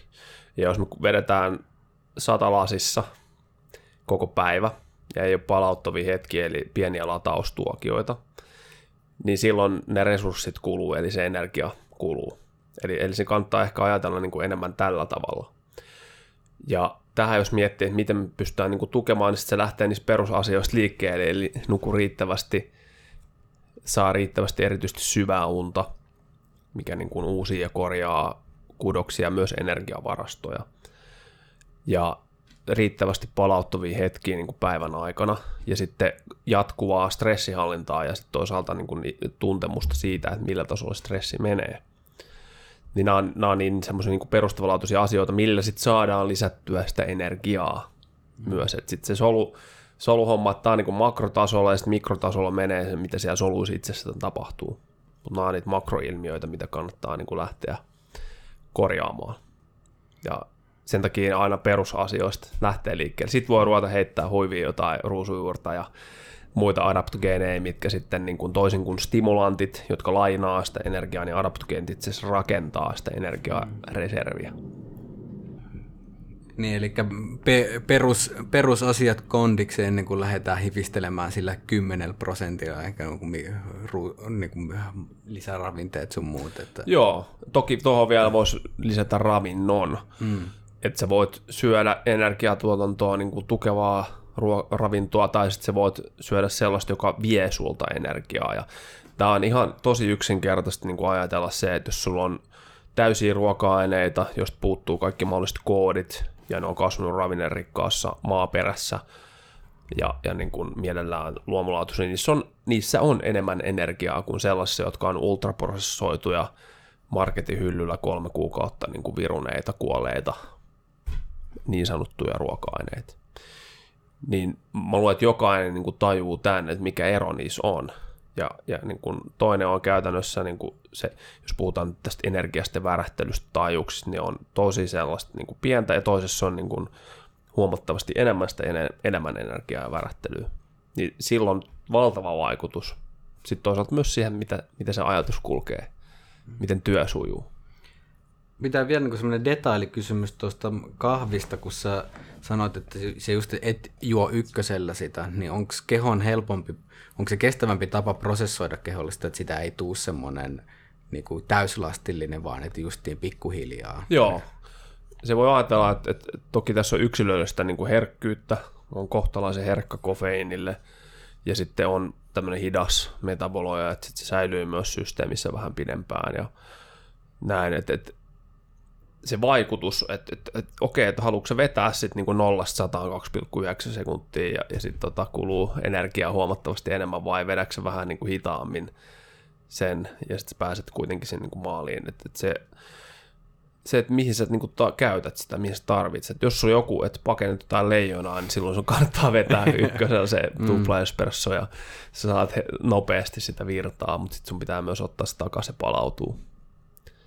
Eli oikeastaan kaikessa voi ajatella niin kuin näin, että, että quick fix, nopea korjaus, nopea energia, niin kyllä se vaatii, että se sit, niin kuin saadaan takaisin jostain. Tai jos sitä ei saada, niin sitä se tarkoittaa sitä, että se meidän paristo kuluu. What goes up must come down. Niin. Ja mitä nopeampi nousu, niin sitä jyrkempi lasku. niin. Että okei, okay, päästään nopeasti sinne, mutta sitten tullaan myös täyspudotus alas. Mm. Mites kahvin kanssa, kun se on kumminkin niin kuin yleisin nootrooppi kautta älyllisäravinne ainakin Suomessa, niin tota, onko muita suosituksia siihen kuin, että sen voisi vetää vähän hitaammin tai pienemmissä annoksissa? On lisää teaniinia se kahvi. Niin siitä on ainakin kolme tai neljä laadukasta niin kuin tutkimusta, että nimenomaan kofeiini, teaniini yhdistelmä on, on niin kuin todella hyödyllinen niin kuin tasapainoisemman tai niin kuin, äh, tasaisemman fokuksen saamiseksi. Eli se teaniini tasoittaa niin, niin kuin piikkejä, mitä se kofeiini aiheuttaa. Ja teaniini tiedetään myös, että se niin kuin indusoi alfa-aaltoja, jotka liitetään enemmän tämmöiseen niin kuin rentoutuvaan tilaa ja se lisää verenvirtausta. Ja flow. Ja flowta, mm. joo, just näin, ja lisää typpioksidin tuotantoa, eli verisuonet laajenee ja, ja näin poispäin, että siitä on tosi paljon hyötyä. Et mä muistan, kun mä Teaniinin bongasin joskus kuusi vuotta sitten, niin, niin ne kaikki mun kahvikrassit loppu siihen. Joo, mä, mä pystyn allekirjoittamaan kanssa, että teaniini, teaniinin ottaminen kofeiinin kanssa myös kofe, aika her, herkkänä kofeiinille, kun on, niin on kyllä ehdottomasti parantanut just sitä tasaisuutta siinä, että se ei ole niin äkkijyrkkä nousu, äkkijyrkkä lasku. Toi on käytännössä... Huomannut, kun on mm. suositellut, varsinkin kofeiiniherket sanoo sitä, että ne hyötyy tosi paljon teaniinista. Ja mä oon itse sanottanut sitä niin, että tavallaan kofeiini tarjoaa sitä energiaa, mutta sitten se teaniini auttaa kohdistamaan sen energian. Mm. Ja, että se ei ole semmoinen mm. all over the place, vaan sulla on niinku parempi fokus, että sä saat semmoisen jonkinlaisen uoman, mihin kohdistaa sitä vireystä Joo, todella hyvin, hyvin sanotettu, että toi on, on kyllä, täytyy ottaa lainaukseen toi. Ja examine.com on tainnut nostaa tällä hetkellä kofeiiniteanini-kompon ehkä ykköseksi niin kuin suositelluksi nootrooppikomboksi kautta niin kuin muistipuolella ja jopa itse asiassa voimatreenipuolella. Joo. Painonnostajilla on tutkittu, että ne on pystynyt keskittymään niin hyvin sillä kombolla. Pystyn allekirjoittamaan noin kaikki, kaikki tota, osiot tuossa ja se on myös nostettu Biokkeri-käsikirjan työosiossa, siellä älylääkkeet Nootropin osiossa. Ja itse asiassa meiltä on nyt tulossa Bikers Brain Food Guide-kirja, vajaa 300 sivuinen niin kuin aivoruokakirja. Se on tulossa englanniksi, niin siellä on nootropea käyty. Ja kyllä se vaan, vitsi, vanha kunnon kofeiini plus teaniini, niin, niin se, vaan, se vaan menee siellä tosi korkealla. Tuosta juuri sopivana aasin siltana olinkin kysymässä, että miten nootrooppipuolella, niin mitä siellä semmoisia muutamia nostoja tai suosituksia. Ei meidän tarvi ehkä tässä käydä niitä mm. syvästi läpi, mutta jos joku haluaa tutkia, ja kun joku haluaa tutkia, niin Joo. tota, mitä, mitä heittoja olisi siellä? No mä tykkään ihan semmoisesta niin kuin valmisteesta nimeltä Qualia Mind. En tiedä, onko tuttu, tuttu teille. Mm. Siinä on pitää se on varmaan kuin 25 eri ainesosaa, ja siinä, siinä on niin kuin, mun mielestä se on todella järkevästi rakennettu just ihan lähtien solujen energiatuotannosta ja niin kuin stressihallinnasta ja sitten eri, eri välittäjäaineiden niin kuin tukemisesta. Mutta se, mitä mä oon siinäkin huomannut, niin siinä on suositus on seitsemän kapselia, niin mulle riittää yksi tai kaksi. Ja niin kuin varmaan just se herkkyys, niin, niin tota, se on ollut jotenkin todella kiva ja siinä, on, siinä voi sitten ihminen voi just katsoa, että mitä kaikkea siinä on. Että, et... Eikö siinä taitaa olla kaikki vitamiinit ja muutkin melkein, että se periaatteessa voi mennä ainoana lisäravinteena, mitä vetää Se, joo, mahdollista. Jos ei lasketa kyllä. magnesiumia vaikka. Niin. Joo, joo, kyllä. Eikö se ole tämän Neurohacker-kollektiiven, joo, ehdottomasti kuulijoille suositeltava Kyllä. poppo, mikä kannattaa tarkastaa niin kuin tämän sektorin jutuissa. Joo, eli itse meidän kaupassa, kaupassa on ainoa Suomessa myynnissä. Että okay, se on, no. se on tota, ollaan saatu se, se myyntiin ja tota, muista se oli kauhean vaikeaa oli aikaisemmin saada niin kuin, ylipäänsä niin kuin Eurooppaan sitä ja nythän niiltä on tullut semmoinen kuin Eternus, mikä on erityisesti mitokondriohjaisia energiatuotantoa. Sitä mä en ole vielä testannut. Meillä kyllä on itse asiassa toimistolla sitä, mutta, mutta tota, ei, ei ole tullut niin kuin sitä vielä testattua. Tosi, tosi tämmöisiä niin kuin funktionaalisia heittomerkeissä niin kuin ravintolisia tulee. Ne on oikeasti todella järkeviä ja laadukkaita. Mä dikkaan myös rohtoksen formulaatioista, suomalainen rohtos, mä tiedän onko tämä tuttu. Niillä on tosi spesifejä niin kuin lisäravinteita, esimerkiksi rohtoksen mental, Äh, muista mikä se suomenkielinen nimi, mutta mut se on tosi kiva just erityisesti asetyykoliinin niin kuin tuotantoa ja, ja näin. Et, et, tota, vähän riippuu myös siitä, että mikä on se oma tarve. Et jos miettii just NS näitä heittomerkkeissä älylääkkeitä tai nootrooppeja, niin siinä kannattaa miettiä, että mitä sä haluat niin kuin, tukea, että mitä järjestelmää haluaa tukea, että onko se, onko se dopamiinin tuotanto, onko se asetyykoliini, onko se serotoniini, onko se GABAa vai jotain muuta, niin ainakin esimerkiksi itse olen huomannut, niin se, että mä tuen GABAa, niin se auttaa mua niin kuin rentoutumaan ja sitä kautta pääsemään siihen flow helposti.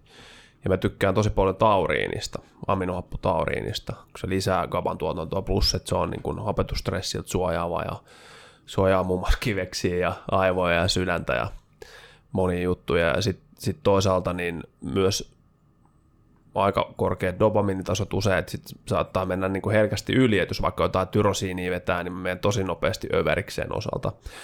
Niin tätä pystyy ihan tämmöisellä validoidulla kyselytesti, kuin Bravermanin testi, niin sä voit määritellä sen perusteella, että miten eri välittäjänjärjestelmät, kuinka dominoivia ne sulla on.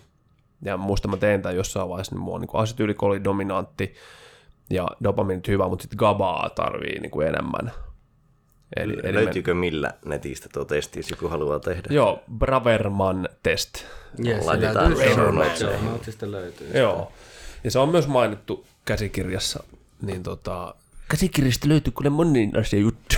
tota, niin vähän se, että ei ihan randomisti, tiedätkö, vedä jotain juttuja. Toki kannattaa kokeilla niin kuin mm. erilaisia valmisteita. Toi on, toi on hyvä pointti, että justiin te aluksi tiedostaa, mihin, mihin tarpeeseen ja mitä, koska Joo. sittenhän saa kyllä aika monen lompakon tyhjäksi sillä, että kokeilet vähän kaikkea Joo. ja sitten et on ihan varma, että, että sit jos tunnistaa vaikka jonkun selkeän pullonkaulan, että tämä voi olla mulla niin kuin selkeä, että vaikka yli, ylivireisyys on mulle se yleisin flowneste, niin sitten siihen voi antaa täsmälääkkeen sen sijaan, että vähän hakua munnalla. Että no vähän, vähän tota, pikkasen tätä ja sitten ei yhtään tiedä, miten ne toimii yhdessä.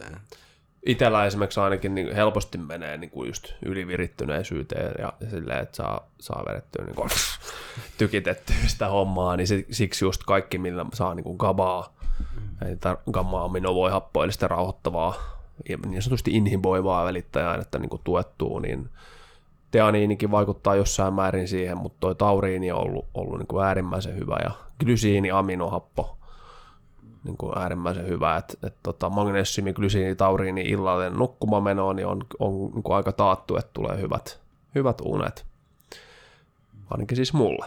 Mm. Että just tunnistaa, että mitä itse tarvitsee, mm. että minkälainen mä oon, koska kaikilla on oma välittää äänekoktaili tuolla, tuolla niin kuin aivoissa ja om- omanlaiset niin kuin synapsit. Että. Know thyself. Niin. Tässä kun heitit, että lompakon tyhjäksi ja saa myös kallista virtsaa. Mm. Joo, se, että sekin on totta. Että... Se tulee kyllä itsekin joskus syyllistyä siihen, kun aika tavallaan elämä on aika vaikea monitoroida kokonaisuutena, kun jo varsinkin se elää vähän vaihtelevampaa elämää ja sitten on niin kuin tosi monia eri ruoka-aineita, sitten saattaa olla monia lisäravinteita, niin tosi Joo. vaikea erotella, että mikä vaikuttaa sieltä ja miten. Tuossa oli, mä meinasin Twitteriin laittaa, mutta sitten mä ajattelin, että ihmisille ei ehkä aukene se täysin, niin läppänä tuossa Biohacker Summitin aikaan, että tuolla kaapelihallilla, niin nyt siellä saattaa olla ehkä maailman kalleinta virtsaa verrata putkissa, kun Mahdollista. 500 biohakkeria maailmalta kokoontuu. Vai 1200. 1200 biohakkeria kokoontuu, niin siinä saattaa olla maailman kalleinta virtsaa putkissa. Se on mahdollista, joo.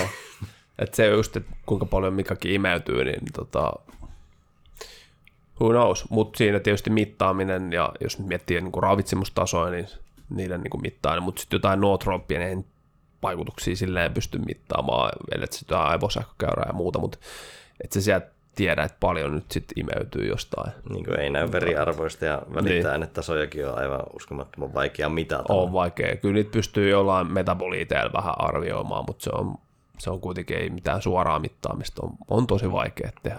Tossakin varmaan just silleen, että suoliston sun muun pitää olla kondiksessa niin kuin lähtökohtaisesti, että niistä voi olla miten, jos, jos siellä, siellä on joku systeemi ei pysty imeyttämään niitä, niin sitten se vaan valahtaa läpi. Tai sitten niin kuin monilla on, ja mitä mä vastaan tuolla näin, niin on kaikenlaisia alkueläimiä ja parasiitteja. Että sitten kun sä ruokit, ruokit niin se ruokkii niitä. Mm. Ja, ja tota, se on ollut hämmästyttävä yleistä, varsinkin kun testasi sit niin kuin just ulostetta ja näki, että no nyt sulla on tällainen plastkystis hominis täällä tai, tai joku tota, endoclimax nana tai jotain muita eksoottisia tyyppejä – niin ne on parasiitti, niin kuin sanoin, niin kuin loisia, eli ne elää siellä sun resursseilla. Biohakkeroituneena. no, kuinka yleisiä Biohakkeroitu. Niin, kuinka yleisiä vaikka suomalaisilla on haitalliset parasiitit? Joo, mulla ei kyllä mitään prosenttilukua tuohon heittää. Et, et tietysti mulla oli aika biast se näkemys, koska ihmiset hakeutui sinne ja ei ole saanut muut, muualta apua ja edelleen oireet on, niin en, en kyllä muista yhtään, mutta kyllä sanoisin, että, että muutamia prosentteja. Mm. Jepsistä. Mutta sitten voitaisiin vielä tässä siirtyä hieman musiikkiin, minkä mainitsit al- alkuvaiheessa yksi tärkeimmiksi Flow-kanavista. Ja sä ilmeisesti sä, sä tuotat musiikkia. Ja va, Öö, va, en, en tuota musiikkia, mutta D- teen miksauksia. Niin, sä teet, eli DJ. DJ. Joo, kyllä. DJ Olli S. Joo, Joo. joo, kyllä. Se on ollut vuodesta 2003. Jeps. Niin mitäs, millä tavalla kuvaisit niin kuin flowta DJ-hommissa? Se on, se on huikea, että kun pääsee siihen käsiksi, mutta se, se vaatii aina niin kuin interaktion siihen niin kuin joukkoon, tai i- yleisö on musta väärä sana, koska sit se asettaa jotenkin, että nyt mä esitän jotain, vaan siihen niin kuin ihmismassaan, mitä siellä on. Huikein setti oli, oli niin kuin viime vuonna Natural High Healing festareilla, kun jengi tanssi siellä niin kuin pitkin maita ja mantuja. Ja se oli kyllä sellainen vitsi flow-kokemus. Ehkä tämä oli se, kun sä kysyit multa, mikä on niin kuin ollut, niin voi herra jestas. Siis niin, niin kuin kaikki samassa niin kuin resonaatiossa ja sitten tiedätkö, pisti vaan seuraava biisi ja ties just tasan, että nyt mä pistän ton ja nyt lähtee tätä energiaa ja niin kuin tuommoista, fuh. Oli- Se oli, itse- itse olin tätä todistamassa kautta kokemassa ja tota, oli hauska, kun siellä en enää mahtunut sillä rakennuksen sisällä tanssimaan. Se oli semmoinen rakennus, missä ei ole seiniä, mutta on niin katto ja lattia, niin tota, sitten piti siirtyä siihen asfaltille ja mulla oli vähän luistavat kengät, niin sitten mä vedin paljain jaloin reivasin asfaltilla. Oli vähän kovaa jaloille, mutta Niin. pystyi tanssimaan tarpeeksi nopeasti. Oli pitoa. Si- siinä voi, äh, tuommoisessa setissä varmaan sitten sulle ei voi olla ihan hirveän selkeätä playlistia, että millä sä lähdet, so, so, tai niinku, niinku järjestystä ehkä, niinku, että sä oot päivää aikaisemmin, miten me järje tässä. Mm. Kyllä se voi olla. Ja itse asiassa tossa mulla oli Okay. aika, aika, aika hyvä, koska mä tiedän, mulla on, on tietynlainen niin kyky hahmottaa sitä niin kuin tilaa ja sitten tavallaan nähdä vähän niin kuin tulevaan myös, mm. että mitä se voisi olla. Ja sitten kun mä pystyn siellä niin kuin mentaalisella tasolla jo luomaan, mä pystyn näkemään, että miltä tämä homma niin kuin näyttää ja mitä siellä tapahtuu, ja sitten siihen sovittaa sitä musiikkia. Joo, mutta välillä sitten se menee ihan uusiksi koko playlist, huomaa, että ei, tämä ei nyt niin kuin, toimi ollenkaan, ja sitten ihan vaan täysin niin kuin, sitä hetkeä. Mutta se on hyvä olla jotain pientä niin kuin, struktuuria, vaikka että vähän millä aloittaa, ja sitten on niin kuin, että okei, nyt, nyt tämä kaari voisi olla tällaista, ja sitten voisikin heittää jotain tällaista. Että kyllä se esimerkiksi tuossa setissä se loppu lähti menee ihan, ihan silleen, nyt tulee tota, ja sitten hei, sä voit soittaa vielä puoli tuntia lisää, mä oon, selvä, ja tuolta, ja tota. Niin, että siinä on hyvä, hyvä olla se, se perusrunko, minkä, mikä luo mahdollisuuden sille improvisaatiolle, että Joo, lukee sitä yleisöä kuitenkin, koska joskus Kyllä. se, että sä oot Joo, joo, varannut näin. tiettyyn kohtaan pari bangeriin, mutta sitten okei, okay, porukka vielä vähän niin kuin lämmittelee vasta, niin sitten että sä pystyt vähän Joo. sen mukaan. Se on just, just näin, että se on tietysti taito, mitä sitten niin kuin vuosien saatossa pystyy niin kuin hioa ja on todellakin anti-flow-kokemuksia ja siinä vaikuttaa tosi paljon just se paikka ja ihmisten energia ja kuinka paljon promille veressä ja onko sulla Antti Tuiskua soittaa Jep. tällaisia, mutta sitten mä, mä oon karsinut ne, että nyt soitan tosi harvoin missään, että sitten on tommosia oikeasti, mitkä resonoi isosti sitten semmosia tapahtumia. Ja sitten tietysti jos tekee jonkun miksauksen, että mulla on ollut semmoinen show nimeltä Aurea Mediocritas, joka on tämä The Golden Mean, eli se kultainen keskitie, niin se on ollut vuodesta 2005. Mä pyöritin, mä pyöritin Friskiradiosta aika pitkään, mutta sitten sieltä tuli semmoinen niin kuin klausuuli, että mä en saa jakaa Mixcloudiin sitä enää. Sitten mä oon, no selvä, että, että nyt taas loppuu mun hommat 13 vuoden jälkeen siellä, koska mä haluan antaa ihmisille sitä niin kuin, että saa, että mä en, en pysty niin kuin menemään sit siihen, että se on vaan yksin oikeudelle jonnekin Niin, kyllä. radiolle. Niitä on, on niin kuin kuunneltavissa mixcloud.com kautta DJ Olli S. Fin muistaakseni. Niin ne on sitten semmosia kahden tunnin niin kuin trippejä, jotka mä oon sitten miettinyt niin kuin, ja rakentanut aika huolella, jotka mä sitten tietysti miksaan niin kuin livenä. Ja nyt ihan viimeisiä settejä mä oon sitten laittanut niin kuin Instagram-liven. Ja jengi voi sitten niinku fiilistellä sitä siinä samalla. Ja sitten mulla tulee semmoinen olo, että mulla on nyt ihmisiä, jotka kuuntelee, että se ei ole vaan, että mä soitan vaan niinku nyt itselle. Mm, Vaan se on itse asiassa ollut ihan hauska. Ja sitten jengi voi vähän kommentoida ja sitten saa jaettua sitä fiilistä siitä. Joo. Minkälaisia tyylejä sä soitat? Mit- Oli S-style, mutta siihen sisältyy niin kuin lähtien ihan niin kuin ambientista ja tämmöistä psybientistä. Se on usein ihan semmoista alkua. Sitten on niin kuin deep housea vahvasti sellaista tosi hypnoottista deep housea.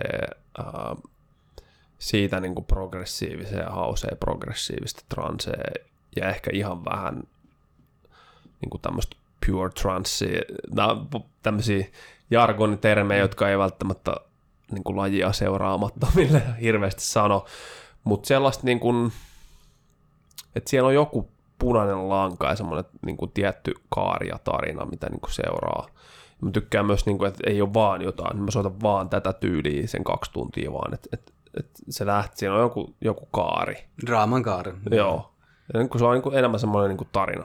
Tämä on tällainen matka, että tässä sä aloitat tämän kuuntelun ja tervetuloa matkaan. Ja sitten laskeudut jossain to- toisaalla. Mutta to- noissa kaikki, en ehkä erityisesti progressiivisessa uh, hausessa ja transessa, niin siinähän on se, että siinä on se joku perustaustarakenne, se tasabiitti, mihin, mistä sä, mihin sä voit vaikka tanssissa, sä saat siitä kiinni, tie, mutta sitten siinä on kuitenkin myös se jatkuva progressio, mikä Joo. tekee siitä sen, tuo siihen sen uutuuden ja myös silleen pikkuhiljaa pystyy uppoutumaan siihen, kun sulla on se, sun ei tarvi enää miettiä sitä, että kun se, sulla on se perusbiitti, minkä mukaan sä voit huojua, niin sit sitä pystyy pikkuhiljaa uppoutumaan ja päästä myös aika vahvoihin ta- tanssiessa tai soittaessa. Eri, erittäin hyvin taas sanotettu, että, että se on niin kuin se hypnoottinen biitti, joka on siellä niin kuin taustalla, että se on vähän niin kuin juna, mutta sitten siellä tulee erilaisia niin kuin kertomuksia. Mä näen jotenkin niin kuin kertomuksia, erilaisia niin kuin melodisia niin kuin virityksiä ja sitten niitä voi niin kuin fiilistellä. ja prog, etenkin pro, proge housessa, eli progressive housessa ja teknossa on monesti hienosti osattu tehdä semmoinen jatkuvan nousun tuntu. Eli Joo. siellä voi olla joku ääni tai vaikka ihan pelkkä hi-hat, mikä nakuttaa. siinä on, se on saatu jollain tavalla kuulostamaan siltä, että se on jatkuvasti menossa ylöspäin. Mut Joo. ja sitten kun, se- sit, sit kun sä odotat ikään kuin, että nyt se, nyt se nousu lakkaa, niin silti se, sulla on koko ajan tunne, että se etenee siitä. Joo. Ja se, se, on, se, on, se on hienoa, että miten semmoinen pystyy. Tuolla oli ihan joku virallinen nimikin tuolla efektillä, mä en nyt yhtään muista mikä se on, mutta se on usein silleen, että siellä on joku, siinä menee joku, vaikka joku soundi, tulee silleen kuin että se niinku, vähän niinku las, laskee hetkeksi sitten taas se niinku nousee, mutta sitten se ei ikinä saavuta sitä, niinku, että se ei mene silleen lineaarisesti, silleen, vaan että et, Erik Prytsi, siis Pryda, Prydalla on niinku loistavia esimerkkejä tästä ja, ja sitten jotain Dubfire ja Oliver Hunteman ja tämmöisiä niinku todella legendaarisia biisejä, missä on niinku semmoista yhtä nostatusta se 12 minuuttia, niin se on, ne on niinku aivan himmeitä, että miten pystyy luomaan semmoisia niinku biisejä. Se, Jep. ja ne toimii. Ei, ei se toimi, jos se koko ajan sellaista tyyliä, että, että se pitää vähän rikkoa myös sitä, niin kuin, sitä tyyliä, että, että, että se, että, että on novelty, eli, eli että, että ihmiset tulee niin kuin uusia Mm. kokemuksia, mutta sitten siellä pitää olla myös semmoista, mihin pystyy samaistumaan, ja nyt mä tunnistan vaikka tämän Mm. melodian tai joku vokaali, jos sitä semmoisia on. Ja... Kaikille kikoille tulee inflaatio jossain Joo. vaiheessa, että jos niitä pumppaa liikaa, niin Jos sit sä se- vedät digi digi di, niin, niin jos, se, se, se, jos, jos sitä tulee toista tuntia putkeen, niin sitten siinä viimeisetkin putoaa flow-tilasta. Joo. Niin kuin, että hei, nyt missä mennään.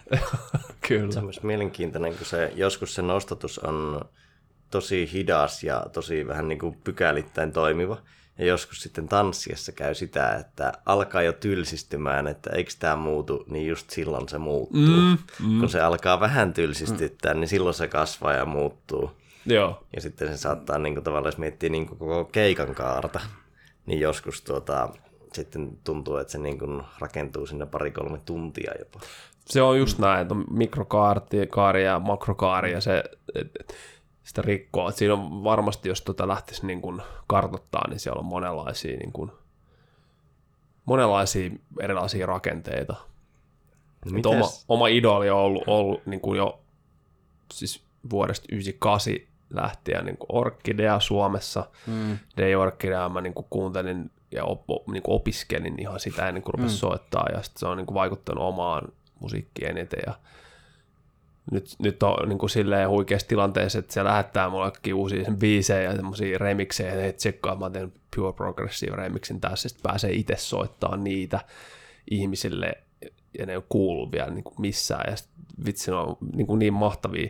Mä voin vaan kuvitella, miltä tuntuu se, että kun on itse tehnyt se, ja sit se itse soittaa niitä ensimmäistä kertaa ihmisille, ja sitten saa niitä niin kuin reaktioita, Mä voin, että se on vaan vielä, tiedätkö, semmoista. Niin, että minkälainen flow-tila sille, että, niin. kuin, että mikä tunne, side sulla on siihen sun tuotokseen. Ja sitten kun sä Kyllä. pääset laittaa se ulos ja katsoa, että ei vitsi, porukka fiilaa tätä. Niin siinä on se riski olemassa, että entäs se floppaa tavallaan. Niin. Jos se ei resonoikaan muilla yhtään, itse Aivan. ajattelet, että se on... Se on risk Se investment. on aina riski, kyllä. No miten tolleen, kun sulla on kumminkin niin kuin paljon urheilutaustaa ja tavallaan oot paljon sinut kehosi kanssa, niin miten, jos vertaat, kumpi tuottaa enemmän flowta, että soittaminen vai tanssiminen? Haluaisin vastata, että molemmat, koska usein tulee myös samalla jorattua. Tarkoitatko se just niin kuin DJ-soittaminen Joo. vai, vai sitten ihan, että sä oot, ku- kumpi tuottaa enemmän flowta vai mielihyvää? Float. Kyllä se soittaminen on, että sit muistan, joo, me oli Bianca Summit jatkot, tota, oli uh, Ecstatic Dance, se oli niinku tuolla Triplan siellä alakerrassa, oli Beach partyt, ja Silläkin olin tanssimassa.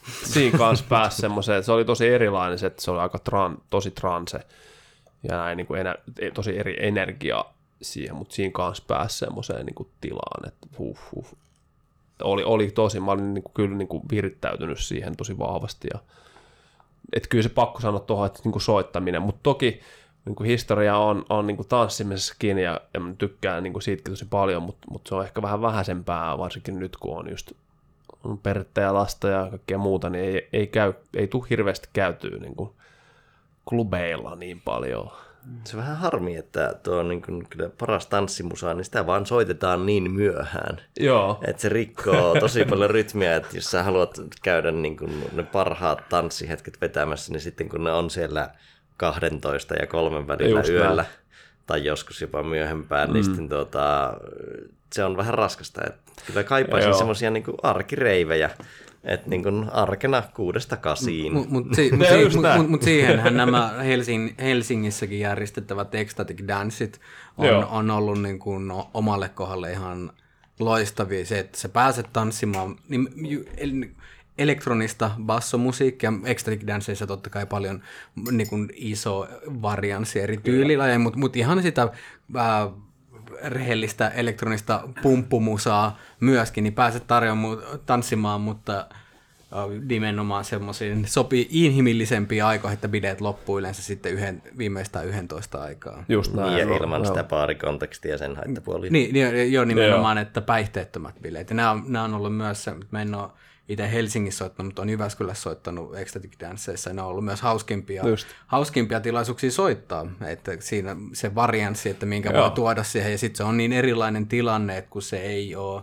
päihtynyttä yleisöä tai ainakaan niin kuin substansseista päihtynyttä, vaan Kyllä. enemmänkin sitten siitä tanssimisen ilosta, niin se on ihan eri, erilainen tilanne. ei, ei keskustelua. Ja, Niin, ja ei puhelimia. Ja... Joo, Niin. tosi luotu, luotu tosi erilainen se, että, että tota, joo, se on, se on kyllä mielenkiintoista. Se, se miten mä just itse lähtisin, itse asiassa mun piti tulla soittelemaan, mutta sitten mä oon kuunnellut paljon just niitä, erityisesti jos miettii Ecstatic Dance-konseptia, niin se on niin kuin tosi laidasta laitaan, ja se ei jotenkin niin kuin omaan semmoiseen, miten mä nä- lähestyn niin kuin elektronista musiikkia ja sitten miten mä haluaisin niin kuin soittaa, niin ihan niin hyvin sovii. Toki se voisi olla ihan hauska testailla vähän, että miten mm. nyt vedätkin jonkun drum bass 160 bpm, sitten tiputat sen johonkin niin kuin, vitsi ambienttiin tai johonkin vastaavaan, että tosi isoja kontrasteja, niin, niin se voi olla, olla niin kuin erilainen kokemus. Joo, se, siinä, on, siinä on aika paljon varaa leikittelylle sille, että kun sä voit Kyllä. vaikka yhden setin aikana soittaa seitsemän eri genreä, mutta siinä on mm. myös niinku huomioitava just se, että kun yleisö ei ole päihtynyttä, niin silloin ei voi soittaa ihan samalla tavalla esimerkiksi pe- pelkkää tasabiittiä niin helposti, että sitten, sitten se luonnollinen tylsyys tulee helpommin Just sieltä. näin. Että se, Joo. se niin kuin totta kai riippuen yksilön kompetenssista pudota flow-tiloihin ja Näin mutta, se, mutta Joo. se, se, että jos, jos taas sit ihan sel, selvinpäin, niin silloin se, se vaatii enemmän myös DJiltä, että sä, sä tuot sitten sillä soittamisella sen, että sit siellä ei, ei tota noin, niin lähde niin paljon sitten omasta takaa. Joo. Kaikki, kaikki tämmöisiä on tosi tervetulleita ja vähän uusia konsepteja, rikotaan rajoja. Itse olen vahvasti huomannut, että alkoholi on yksi pahimmista niin kuin, rikkojista näissä jutuissa. Et me järjestettiin muutama tämmöinen holtiton klubi, missä oli, oli niin alkoholiton klubi ja siellä oli superfood drinkkejä ja muita ja ne oli ihan tosi makeita mm. tapahtumia. Et, tota, ja itse asiassa meillä on ollut puhetta Svante Speakin kanssa, tota, Pauliin kulmasta ja tämmöistä, että et, et, meidän piti, oli tarkoitus aloittaa vuoden alusta, että kerran kuusi tämmöinen vähän niin kuin samantyylinen klubi, että näin, mutta täytyykin ehkä palata siihen, mm. siihen asiaan, koska kyllä olisi, olisi kiva soittaa, mutta ei todellakaan missään niin kuin perusbaareissa tai klubeissa, ne ei vaan niin kuin enää, ne on niin kuin nähty ainakin omalta osalta. Hmm. Se 15 vuotta oli ihan riittävä jakso siinä. että, tota, et erilaista ja kaikkea voi tietysti luoda. Voitaisiin ruveta jaksoa räppäilemään. tota, jos haluaisit kokea flowta minkä tahansa asian parissa, niin kenen kanssa tekisit ja mitä?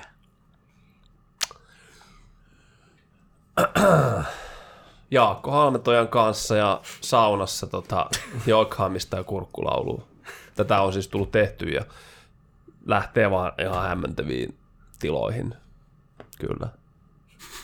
Nice. Sieltä oikeasti tulee Lapin mies esille. terve, terve. Se päästään kiinni sinne jonnekin syvempään olemukseen. Joo, sieltä alkaa puskea heimo, heimo hommat. Mä oon ihan varmasti, me ollaan oltu sen kanssa jossain jotain poppamiehen, koska se on muistan, kun Jaakon tapasin, se oli niin kuin näin instant silloin 2011 tai 2012. Jolla itse vetti jossain samassa tapahtumassa luennot, niin se oli vaan jotenkin tosi hauska. Ja tämä, siis, tää on ihan tosi tarinoita, että meidän mökin syysmässä, kun me kirjoitettiin just käsikirjaa paljon, niin sieltä lähti nämä niin kuin Lapin miehet, tuli oikeasti esiin siellä saunassa. Mm. Ja tota, näin. Mutta Jaakon kanssa muutenkin, siis ei tarvi edes paljon mitään, kun se menee niin kuin instant siihen flowhun. Et viimeksi kun vedettiin viime viikolla Bioco's Flow webinar, niin se on niin kuin saman tien. Et, et se on ihan jä- jännä. Joo, tuo äänimaailma on tosi mielenkiintoinen, että jos tekee vaikka äänimattoa. Että jos on lattialla makaa selällään niin, että on päät vastakkain, tai about vastakkain, ja sitten alkaa vaan, no tekee ekaksi vaikka omnia, ja sitten alkaa tekemään vaan random ääniä, ja porukka uskaltaa heittäytyä, niin siitä saa todella mielenkiintoisen. Että se Joo. on niin kuin, moni, moni yllättyisi, jos ihan hauska jossain niin perusillaistujaisissa ottaa, että mennäänkö, mennäänkö maahan ja mm. vedetäänkö Joo se, se, se äänimaailmat. Niin jonkinnäköinen flow-tila siitä no, tulee ja, ja sitten myös sen myötä, että kun he heittäytyy siihen, niin sitten just, että vähän niin kuin, että, että minkä näköisiä ääniä keho päästää, kun sä et tietoisesti yritä kontrolloida tai miettiä, että mitä, mitä, mitä, mitä mä haluan, Joo. että tää tulee, niin sitten sieltä tulee se Lapin mies tai metsän mörökölli tai mikä tahansa. Minä haluan tulla tänne podcast-nauhoituksiin. Ei tästä, tästä sopivana koomisena aasinsiltana lahjaa, kirjalahjaa teikäläiselle vierailusta ja sitten me katseltiin tuolla kirjakaupassa jotain tiedekirjoja ja muita, että niitä tuli mieleen, mutta sitten tota, tuli tämmöinen teikäläisen veijariluonne mieleen ja sitten tota, löytyi Iikka Kiven Meni sitten ennemmin terapiaan. Eli tämmöinen rehellinen self-help-kirja. Mahtavaa. Takakansi alkaa esimerkiksi Paolo Kolhan lauha, launauksella, että jos haluat jotakin, koko universumi auttaa sinua saavuttamaan sen. Paskapuhetta. Universumi ei voi auttaa sinua. Se ei tiedä, mitä sinä haluat, eikä sitä kiinnosta ottaa selvää. Ja näin eteenpäin. Tällaista materiaalia yksi kirja. No niin. Mä veikkaan, että tykkäät tästä. Kiitos. Onko tämä niinku, kiitos, aivan, aivan huikea, että mietin joku mikä tämä sarja, missä oli tämä vittuilupuhelin. Niin, tota, kiitos. Tämä menee, menee tota ilta lukemiseksi. Niin. No, siinä, on, siinä on sopivaa kevennystä No niin, se on ihan hyvä, ei pidä olla liian, liian vakavaakaan hommaa. Mm. elämään. Ja tuota, kuulijoiden lopuksi, niin tiisailkaa kavereille, kertokaa niille, keiden usko, uskotte tästä jaksosta kiinnostuvan ja näistä sisällöistä. Ja sitten vielä flow-akatemia.fi löytyy podcastin show notesien lisäksi toki muutakin Flow-sisältöä. Löytyy Laurin Flow-kirjettä ja Flow-videovinkkejä, mitkä tuossa viime viikolla alkoi. Ja sitten millä tahansa tavalla, kun osallistutte podcastin tekemiseen, eli ottamalla vieraita, antamalla palautetta, tilaamalla Flow-kirjeen, niin osallistutte Foodinin Flow-paketin arvontaan, niin voitte saada kaakata, kahvia ja suklaata. Mutta hei, kiitos paljon Lauri, kiitos paljon Olli. Kiitos, kiitos kuulijat. Olkoon Flow kanssanne seuraavaan viikkoon. Kiitos. Kiitos.